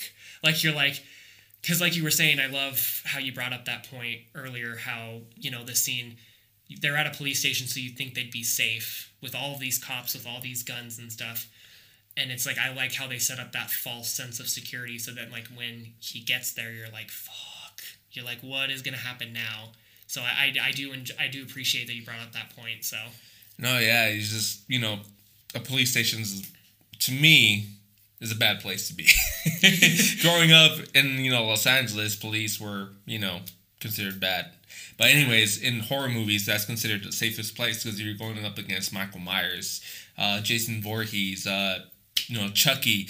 The safest place to go is a police station. And in this movie, the sense of this monster that wants to eat you, you want to be around the people who are going to protect you. And they go to the, the safest place they can find, which is the police station. But, like you said, that sense of security, oof, goes down goes the drain. away. Yeah. Yep. And basically, they is saying like, we ran it over till there was nothing left, and then you get like the iconic line from Jezelle when she's like, "I think it's eaten way too many hearts for its own to ever stop." It's like kind of cheesy and dramatic, but I like that line because it just is just terrifying. I just feel like, ugh. It's like, cause there's just really nothing you can do to stop this thing. Like, um, it's kind of like an unstoppable force of nature in a sense. Like, I mean, I'm sure there is a way to stop it, but you know, It goes. this- it goes way beyond this movie. Mhm. Uh, Like I said, the origins will be such a great something in our, you know, on, on our time, yeah, 2020 or Oh, maybe sure. 2021. Another if they ever do try to make another movie, the origins of him. But anyways, you know, this thing, it's it eats everything. You know, before it explained the origin, saying the 23 every 20 third spring. Yeah. It was it yeah. spring? They said. hmm Yeah. So every 23 years, it comes back to life. So I'm like, what? Why does it need to eat all those hearts for? It? I didn't think about that during that time when I was I watching think the movie. it. I think it only eats like out of necessity because. So, for example, like they do like a really cool shot of like the, the creeper, the truck of the creeper pulling up to the police station, and then the creeper like getting out and he's like limping. It's almost kind of comedic the way he looks because he's like missing an arm. so it's like just this like His long leg is all dangling busted scene, up. and he's like fucking like limping towards the police station. But it's like in this next scene he, um, you get like a after like the whole blackout scene like with the You see the guards taking on the prisoners. Yep, yep. So like he's going through the cell, and I, I love that this moment is kind of comedic too because he's like, uh, what does he say? Heads up or something like that, and one of like the fucking The prisoners just- just flips flips him off. Yeah. He's like, oh, that's wonderful. I love you too. And then he goes to like the next cell, and like there's like a bunch of guys like huddled up against the wall. The corner. Yeah. they're- terrified, They're yeah. terrified, and uh, the cops just. What are you got? What are you terrified about? And they just look over. They they uh, give the, the little gesture. Look over there, and you see Jeepers Creepers just munching on this guy. and he's like completely he's like completely like he does not have a coat anymore like his cost his like whole outfit is gone and he's just like huddled like like hunched over like eating the fucking shit out of this guy And he looked like a. Um, I don't know how to explain. like explain this. gargoyle almost Yeah, something like a gargoyle, but the way it was eating, what was it, a leg or or i think it eats his arm and his leg because um it was busted up after Mhm. Trish ran him over several times. but Yeah. the way he eats is like a duck. He doesn't even chew. He just he was just gulping it down gulping it down, and that was wow. That scene was fantastic because the way the sound effects, it's just terrifying It's to me. It's- yeah. That thing eating it. Oh my god. It just gives me the creeps to this day. I mean, I, I was, I'm a war veteran, and I used to have nightmares of this thing when I was out there in Iraq. I was thinking this thing was gonna come get me. I was like, oh man. when when the creeper's scarier than like any sort of fucking gun wielding taliban person combatant. yeah Yeah, it, it, was just uh, that scene got to me the most. I think because Mm-hmm. it was gulping its armor and its legs, and uh, that's when I realized, oh, this thing eats body parts, make it its own. Yep, yep. And then like the cop like goes to put its gun up and then it turns around and he's shooting at it, but you can hear like the bullets basically bouncing off of it. That's in uh, that scene, kind of like uh, go away. The, he shoots at it, right? But then it scenes off where you could just hear the gunshots going off. Cut, yeah, but you can like hear them like bouncing off of something, and I don't know if they're bouncing off the creeper or if they're bouncing off of something else. But like then you just hear like the cop scream, and then you hear like someone over the intercom like to like the the sheriff guy. They're like, "This fucking thing just took a bite out of this guy." Like, Oh yeah, they're explaining what just happened, and they're trying to make sense of the whole thing. yeah, and he's like, "You can put me in a straight jacket, sheriff. This fucking thing just walked up the Crawled, wall." crawled up, it Mhm. crawled up the wall. Yeah, Yeah. That's, uh, that, yeah, I remember that. And he's like, "You're making no damn bit of sense." And then the the guy's like, um, explaining the situation and trying, Yeah. to, trying to make sense of it. The sheriff is kind of like, boy, you better get your head on straight. Well, he didn't say that in the movie, but I'm thinking that's what he's thinking. And, uh, you know, you're just getting ready because you, you, you see Darry and Mm-hmm. Trish, like, oh, crap, it's after us. They Yep. know it's after them, and they're just, you know, helpless because these cops are trying to, they don't know they're supposed to protect them, but Right. And there's just like there is one thing about the scene that drives me nuts every time I watch it. They were right by the fucking front doors of the police station. Why did they not just? Why did Gis- Jezelle just not tell them to run out that way? well, think about it. He had wings. I mean, yeah, but like fly they would have out. had a better chance of getting I, away. I would have stayed in the police station. I would have grabbed guns. The, the, the thing that was going through my head was, why don't you grab a goddamn gun? There's guns all over the place. right. But then again, there are cops, so. Yeah. Eh, yeah. I mean, I guess you're right. It just I don't know. It just drives me nuts because it's like, go out the front door. Why are you fucking like? I think you and I would bicker a lot. Probably we'd have like this. So why you want to go outside the door, Michael? There's guns right here. Uh, I don't know. Yeah. I would grab a gun. I would grab a gun. Chucky would? would, not a last against a 12 gauge shotgun. Oh, definitely not. No. Um, but then he's like basically like, uh, it's coming towards you. It's on the stairwell or whatever. And then you get like all these cops like go towards that stairwell, and um, You see that one white cop going up to the stairwell. and He's like, Yeah. I guess I'm the unlucky one. you could you could feel that he's thinking that, Mhm. and then you see the what?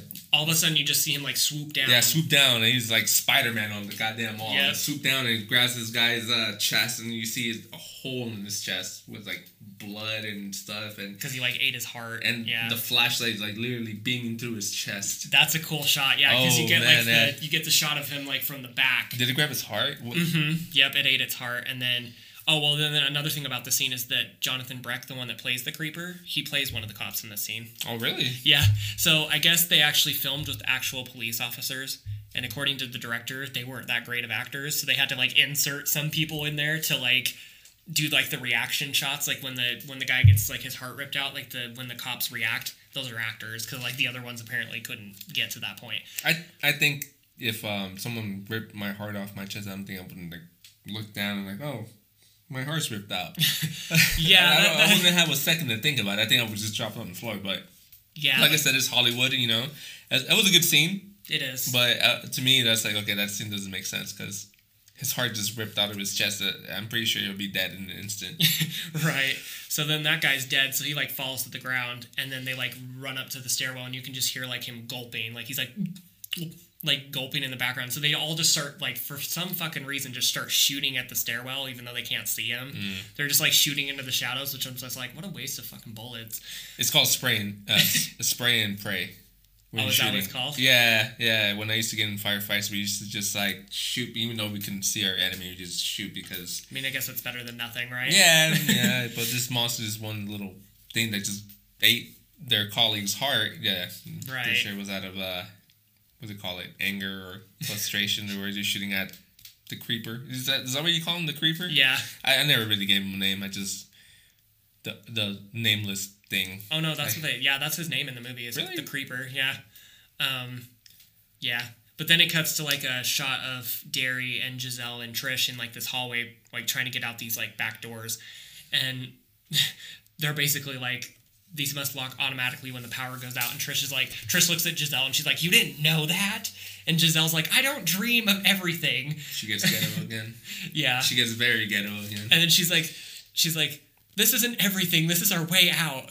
Um, she's basically like, Explain to I thought if I told you what I saw, you guys would be able to change it. Why the hell do you think I'm here? And then this is when, her tone of voice though was pretty much uh, like she was frustrated and mad. So yeah. well, I would be too if this bitch that I don't even know is like fucking, you know, because Trish is kind of bitchy to her in this scene. She's just very like, calling her basically stupid. Like, Well, you, you you said that that cop was sexy. I, I mean, I I wouldn't say Trish is that attractive. oh, but I find her very weirdly gorgeous. Like in this movie, yeah, she's not because, like, I've I've had this conversation with friends that I've watched this movie with in, in the past, and but then again, I always have like this weird, and maybe it comes from me being a photographer. I find the beauty in a lot of like not normally look what people would normally conceive as beautiful. I find very beautiful. So like people that other people wouldn't even give a second glance to. I'm like, that girl was really pretty. And my friends are like, what are you smoking? That girl was fucking like a five at best. And I'm like, I just, I don't know. I find really not, I guess, typical looking girls pretty. Like Shelley Duvall in The Shining is a very prime example of someone that I actually think is very pretty. Like, and a lot of people would probably disagree with me on that. I'm probably, I would. I don't want to say disagree. I just say let's, let's come into uh, the middle ground here. Yeah. yeah, you're like, I'm not going to disagree, but I'm not going to agree with Yeah, you. I mean, I don't want to say that Trish was attractive because I'm pretty sure my wife's gonna listen to this and she's like probably gonna hit me. But no, I she was semi-attractive, but anyways, yeah, she she had a that resting bitch face. Oh yeah. Like, yeah. Oh yeah. And she's basically like so uh, Jezelle says like the whole, you know, um I thought if I told you what I saw, you'd be able to change it. Why the hell do you think I'm here? And then Darry's kind of sitting there and he's like, you know. And she's like, I dreamed. That's when he finds out like Mhm. He's this lady knows who's about to die, so that's when he starts pressing her. Yep, because he's like, you know wh- who it wants, you know what it wants, and then she's like, and then he's like, who's who's screaming in the dark while that song's playing? Because she basically says how she sees like someone screaming in the dark as Jeepers Creepers is playing in the background, and then she, I love how Jezelle kind of like subtly turns towards Trish, and Yeah. then you as an audience member, you're like thinking, "Oh fuck!" Like Trish is the one that it wants. Thinking like, yeah, so the movie was right. It was foreshadowing her death Mhm. all along. Yep, and I love that. I love like how it, it really like does a good job. Like the film does a really good job. And I don't want to give the director too much credit here because you know of who he is as a you know person. But what I will say is like he is very in this film in particular very good at like setting shit up, like setting like the mystery and like not knowing what's gonna happen next. Like I feel like not a lot of movies these days you go in in you don't go into a lot of movies these days with that mindset of being like I don't know what's going to happen because I just feel like so many movies these days are so predictable.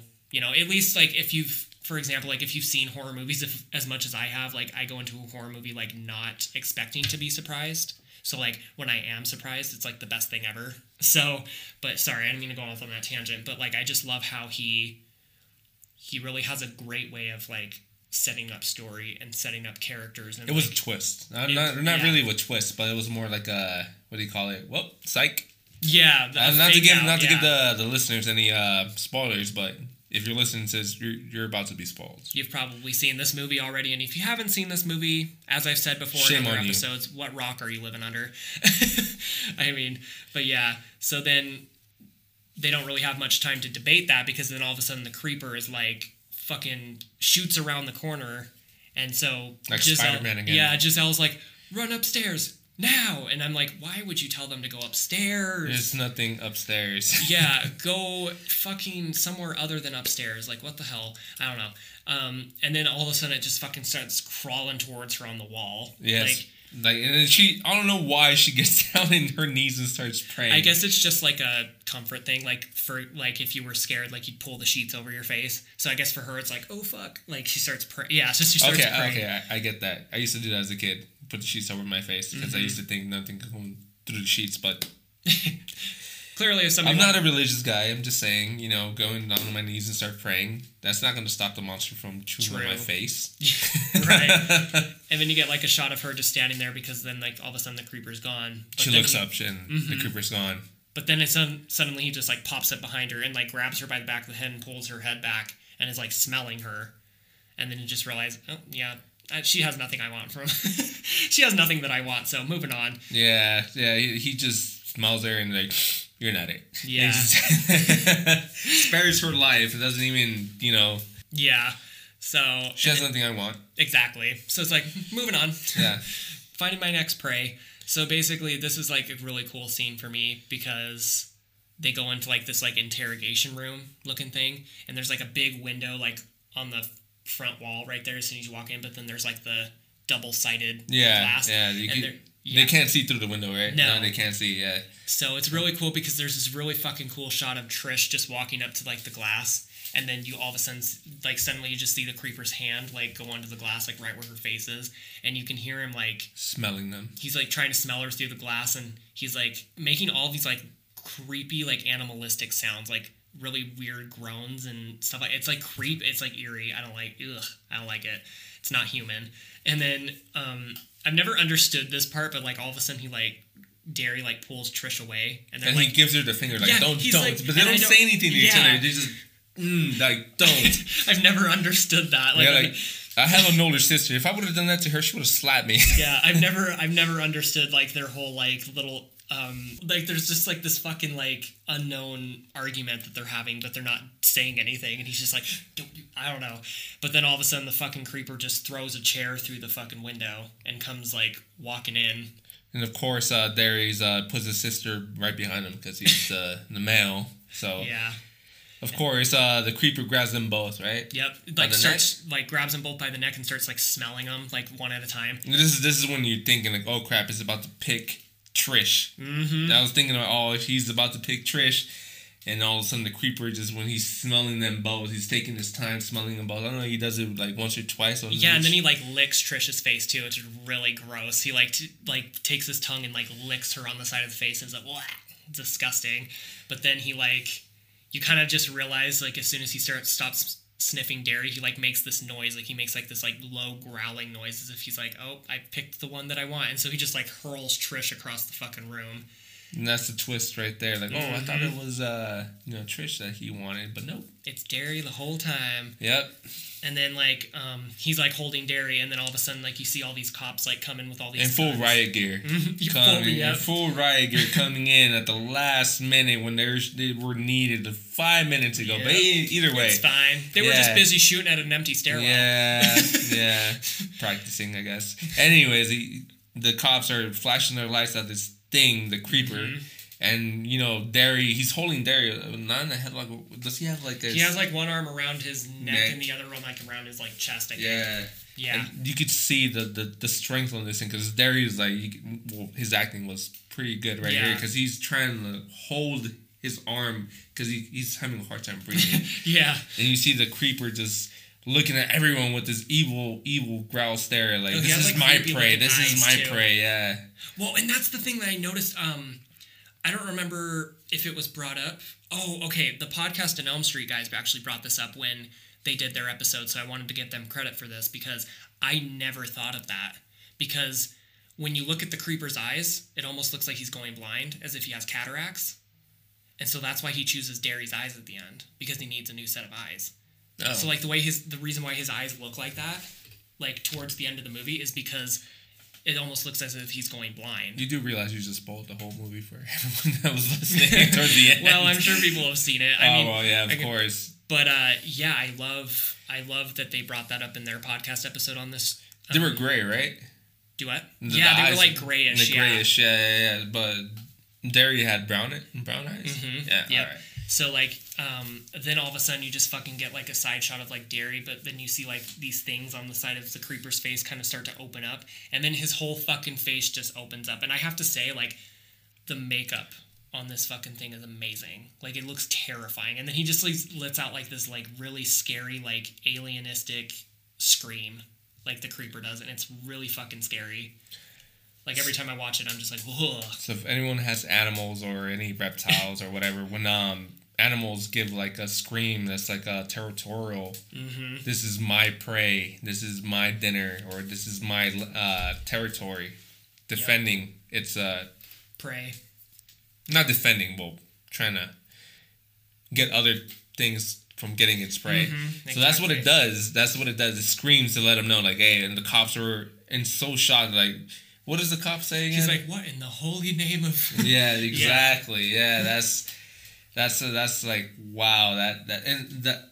What was it? What would we call that? That thing that's around its head, like the webs or Something, yeah. It's like it Looks looks, like like, almost antenna type stuff, like almost in a way. Um, ugh, yeah. It's just it's it's as equally as grotesque as it is like beautiful in a way. Like I think the the makeup design behind the creeper is just fucking amazing. Like Do you even know how long it takes for that makeup to be applied? fuck, probably actor. a long ass time. I'm sure hours and hours. Probably talking over ten hours. Probably.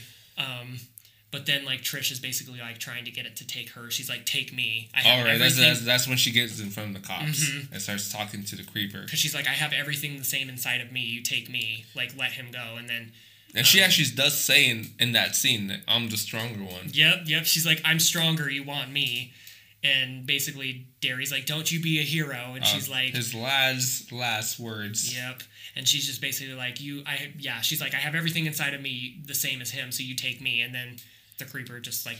Fl- like flies through the window, which I'm like at this point, this would have been the perfect time for any of the cops with their fucking you know little sniper rifles that they had or whatever to shoot the creeper in the head. Like I don't know, but they never do. They never try to shoot at him at, or, at all. Um, so then the creeper just like goes Flies flying. out the window, and on a split second later, Trish is downstairs already I know. outside the parking lot. I'm like thinking, why didn't you guys do that before? You know, I it's know. going to the second floor. But anyways, yeah, it flies with Darry outside the window, Yeah. starts flying away in that shot, seeing like helplessness. Like the, the yeah. big sister watching her little brother fly away. and it's so sad. Like this scene is so heartbreaking because like you've learned to love these two characters as a whole, like during this entire movie. Like, and that's what I love about this movie is because they did such a good a job setting up the brother and sister relationship at the beginning. So like when this does happen at the end, it's heartbreaking like for you as the viewer and for to see trish like watch it happen with like nothing that she can do about it basically so she's like yeah so like as you were saying she's like running out and then you get like a shot of like the creeper and Darry like flying through the sky and then the Wasn't the moon in the background? yeah the moon's in the moon's background, and then in the next shot he's just gone Yeah, and then um that was that was heartbreaking, but that was not the last scene. That I mean, well, yeah, you know we're gonna get to the last scene when you hear the screaming yep yep and the song. Ugh, God. Yeah, so then it uh it cuts to like the next day and there's like a, a wide shot of like Trish just sitting in the in the foyer of the police station. And I guess according to the director there was supposed to be like this like big, huge, powerful like dialogue with her. But like they were ready to pull the plug, like whoever like the producers were and shit were ready to pull the plug on this movie. So they literally just had a wide shot and I guess uh Gina Philips wasn't all too happy about that. Like she never got like because they were it was supposed to be like her defining moment as a character, like realizing that her brother's gone. So it was supposed to be like much more of like an emotional scene. She was there was supposed to be a lot more dialogue, but like they were strapped on time and people were ready to pull the plug. So they're just like we got to just do like it in one shot. So basically, it's just like this one shot of Trish just sitting there, and then you see Jezelle come in through the doors, and she's like, "Your parents, your folks just pulled up outside," and then um, Trish goes to stand up, or or Jezelle goes to walk away, and then Trish is like, "Are your dreams ever wrong?" And she's like, She replies that you know I'm just a crazy, "It's a crazy old woman. That's yeah, all I am." Crazy old woman. You yeah. ask anybody, yeah, because she's like Darry screaming in the dark while that song's playing. But did this the scene kind of goes to um. I, I thought it was uh her looking at the sky still, as her parents walked up. Oh yeah, yeah, no, it is like because after this scene, like after she gets done talking to Jezelle, she goes outside. But like first, she's like, "Are your dreams ever wrong?" And or she's like, "You never answered him." When he asked you if your dreams are ever wrong, like Darry screaming in the dark while that song is playing, what did you really see? And then that's when she. That's what I would have asked. Yeah, and that's what she said. That's when she says the line of, "I'm just a crazy old woman." Yeah. I would have asked her, bitch. I thought you said it was gonna be me. But anyways, right. but anyways, yeah. Uh, that scene when you know she walks away saying I'm a crazy old woman, Mm-hmm. and then you see that what what do you call it factory, an old factory, an abandoned factory. Yeah, so first you get like the last shot of Trish, like she's walking out, and then she hears like a crow, like she hears a crow, crow squawk, and then you see like a crow go flying across the sky, and then you get just like this like last shot of just Trish like looking at this crow, like very, she just looks haunted, like completely like defeated, and then it and then that's when it transitions to the I don't know if it's the same crow, I'm I'm gonna assume it is that lands on like the you know the factory thing and then it goes into like the inside of the factory, which I guess was was like, And during during this shot, you, you could hear uh, Darry screaming. Mhm, yep. Which and, I and which, then, then they're not screams. They're I'm pretty sure they're like the last screams he's ever gonna scream. Oh, so yeah. these are like painful screams. Like he's being like tortured screams. Mhm, and it's it's horrifying. Like it's so like ugh, it's so horrifying and heartbreaking because it's like fuck, like damn, that sucks. Because it's like I guess they so I guess they filmed at like an old abandoned like meat packing factory. So like and it was raining, so like all the water that you see is actual like rain, but they added more to like make it more, you know. But I guess the person that's screaming isn't really uh Justin Long? It was the guy the guy that was brought in by the cops at the Oh. beginning when he's like a, a 74 Chevy Nova. Have I ever told you for a car thief you got taste for shit? The guy that gets brought in, he's the one that did the screams Oh, at the wow. end. But he sounds exactly like Justin Long. Like the way he screams would I would never have known that unless somebody said that. But um, yeah. So like you can hear him screaming. And the song playing in the background. Mhm, yep. Yeah, so it, it's like slowly moving towards uh you know the the ending of the scene where you see uh I don't know if you want to give it Well, away. I think it's the well the creeper's like sitting at like a a chair, and then you can see he's working on something. He's doing something. hmm And then he goes to walk, Yeah. and then it shows like a shot, like it does like a shot of like it's going up like Justin Long's like Body, his, yeah. his well, his body. He's going up his body. What, what, what was the? I, I forgot. I haven't seen this movie in a while. But what's the first thing you see? You see the tattoo, right? yeah, you see like the tattoo on his stomach, and then it goes up to like his where his eyes were. So it goes up his uh, torso. It goes up his stomach. his chest and his chin, and you see his face, and then all of a sudden you see the eyes, and you see the blood, and you don't see anything Nope. through the eyes. There's no skull. There's no hollowed out, brain. yeah. It's hollowed out, and you can tell that the creeper monster took its time Yep. carving out his eyes, but from the back of the head, I, that to me that was like wow. Yeah, like he has like no back to him anymore. It's just completely gone. Yeah. Ugh. And then all of a sudden you just see like the creeper's eyes, and you can tell that they're Darry's eyes. Darry's took eyes. Death. Yep. And I guess Justin Long actually put on the costume, like put the makeup on, so that's Justin Long looking through the eye socket type thing. Wow, I never, I didn't Yeah. even know that. Justin Long said that he was the one that like dressed up as the creeper so that it would look like his eyes, I guess. So, and then that then that's where the movie ends. Yeah, So, great movie. I love this movie. I adore this movie. Like, I can't believe this movie's almost 20 years old. I can't believe I'm al- almost 35 years old. But yeah, yeah, it's uh, it's a great movie. It is. It is. And it's it's sad that a lot of people, I feel like a lot of people nowadays won't watch this movie because of the controversy surrounding the director. And I mean, that's all fine and good. Like, if you can't, if you're not someone that can separate the art from the artist, that's perfectly fine. But it's just sad because I just feel like this movie is such a staple in like the horror community. I feel like this movie is such a classic. I have so many good memories with this movie. Like, so it's sad that a lot of people probably won't watch it. Not only that, but Justin Long and uh, Oh God, who's the character? Gina Gina Philips. Gina Philips. They did such great jobs in this movie. I mean, I never seen Justin Long in any other movies before, but after seeing him in this movie, Mm-hmm. I kind of recognize him in other movies. Like, hey, that's that Yep. one actor from that one movie. You know, that's the first time I ever seen him. So Yeah, and he had like a he's had a pretty flourishing career since Yeah. this movie. Like Gina Philips, like she hasn't been in a whole lot, and that makes me really sad because I think Gina Philips is fantastic in this film. She really is. You don't agree? I beg to differ. How about that? Really? Yeah. You don't think she's good? Other? I haven't seen any, any other movies. Well, she's been in a few other movies, but they're not like huge. So Oh. I don't know. I don't know if Name she 'em. just got dealt a shitty hand in Hollywood. Like Ah. if she, you know, um, she's in a movie called Chained. I think it's another horror movie. It was like a low budget one though. Oh, I've never heard of that. The movie. only she's the only good part of it. I'll tell you that. Ah. so if that tells you anything, um, Well, the actors, you know, they brought this movie to life. I mean, They really I, I. I, never knew about the director until you said something, until you told me.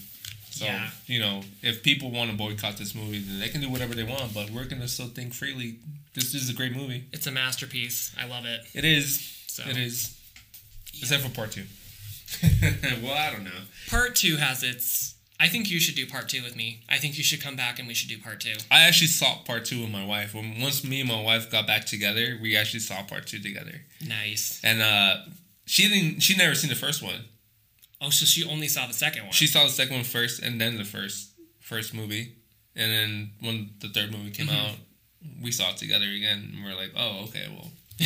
And the third one's garbage. yeah, I agree with you on that one, but I, I do like that they brought the cop back. Yeah.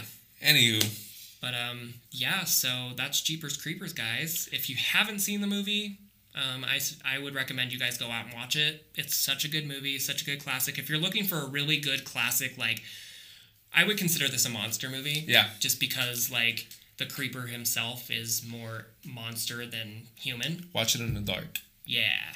So, yeah, that's, I mean, that's all. I mean, I can't say, I, I can't say more good things about this film. It's just such a good film. I recommend you guys watch it. Um, and also, thank you so much, Frank, for being on this episode with me. Thank you for so finally having me over. I mean, was- I know you invited me over a few times, but I was kind of busy. But Yeah. So why are you talking to me like I'm the one that flaked out? because I threw rocks at your window. You're like, put me on your podcast, please. Yeah, the next time you're gonna hear me and him, we're gonna be going to Kansas in uh, an old Chevy, Yeah. being Listen to Jeepers Creepers on the radio. being tailgated by the little paddy wagon. yeah. But um, yeah, I would love to have you back for Jeepers Creepers too if you're down for it. Yeah, We could do like a Jeepers Creepers double feature type of thing. So, yeah, action packed. yeah, for sure. But um, is there anything else you want to say before we go? Um, I enjoyed this. This is very fun. A lot. I had more fun than I thought I would, to be honest. Okay. I mean, I'm the only one drinking beer here. I mean, I thought you would have a drink with me, but uh, apparently you don't drink Oh no, beer. beer is the devil. So, I mean, if I had wine, I would drink wine with you, but I don't have any wine. So, Oh, all right. Well, my wife lo- loves wine, so yeah. Well, so yeah, thank you guys for listening. Um, again, a big thank you for all of your love and support that you've shown me the last six months so far, and I hope that you guys will continue to show your support. Uh, you can follow the podcast on We Love Horror Podcast down Instagram. We also have a Twitter. It's We Love Horror Pod.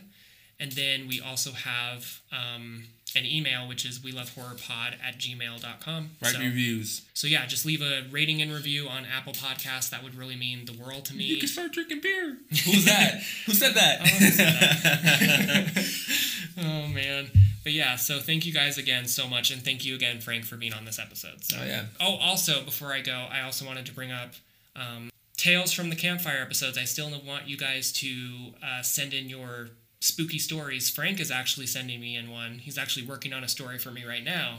So if you guys want to do that, you guys can just email your paranormal stories. or to- maybe I could, you know, say a little bit about my story, where it takes place. yeah. And then wh- Who is this uh, podcast you're talking about? Campfire. Oh, so it's like a it's like a segment that I wanted to do, like kind of just to break away from the movie analysis Oh, okay, episode. okay. So like every I get it. every now and then between like maybe every two or three episodes I do like a Tales from the Campfire. All right, so my story. This this is actually a true story. So, I'm a United States Marine Corps veteran. I served uh, three tours in Iraq. So, I've been through a lot. Not to say anything, you know, not to take anything away from anyone, but I actually have a few paranormal stories about the country itself. But anyway, Saddam Hussein had a prison where he kept the rebel rebel people. People were trying to, you know, overthrow his regime Yeah. and he tortured, killed people in that prison, which I was guarding. I was uh, actually guarding a entry control point, and uh, I experienced some things, but I'm not gonna go into much detail into it. I just want to say that what I experienced there, pretty much still stays with me to this day. I, I still have uh, what do you call it, nightmares, or PTSD flashbacks. I still have dreams thinking I'm still there. Yeah, that's scary. Yeah, No, I don't so- like that. I'll just leave it as that. But I would love it. No, I would love it if you like came on an episode though, like of Tales from the Campfire, and actually explained it in depth. Because I would love. I I'm sure myself and the listeners that are listening would love to hear that. So, um, just uh, look out for that, guys, because he's going to be on a many episodes to come. So, thank you again, Frank. Yeah, just buy me beer. I'll supply you with beer every time we do an episode. Yes, sir. Sounds like a fair trade to me. So, um, but yeah. So anyway, uh, thank you guys again for listening in and showing your support, and thank you Frank for being on the episode. So, Yeah, I'm glad to be here, and thank you guys for listening. and uh, we'll see you guys next time. See you later. All right, see ya.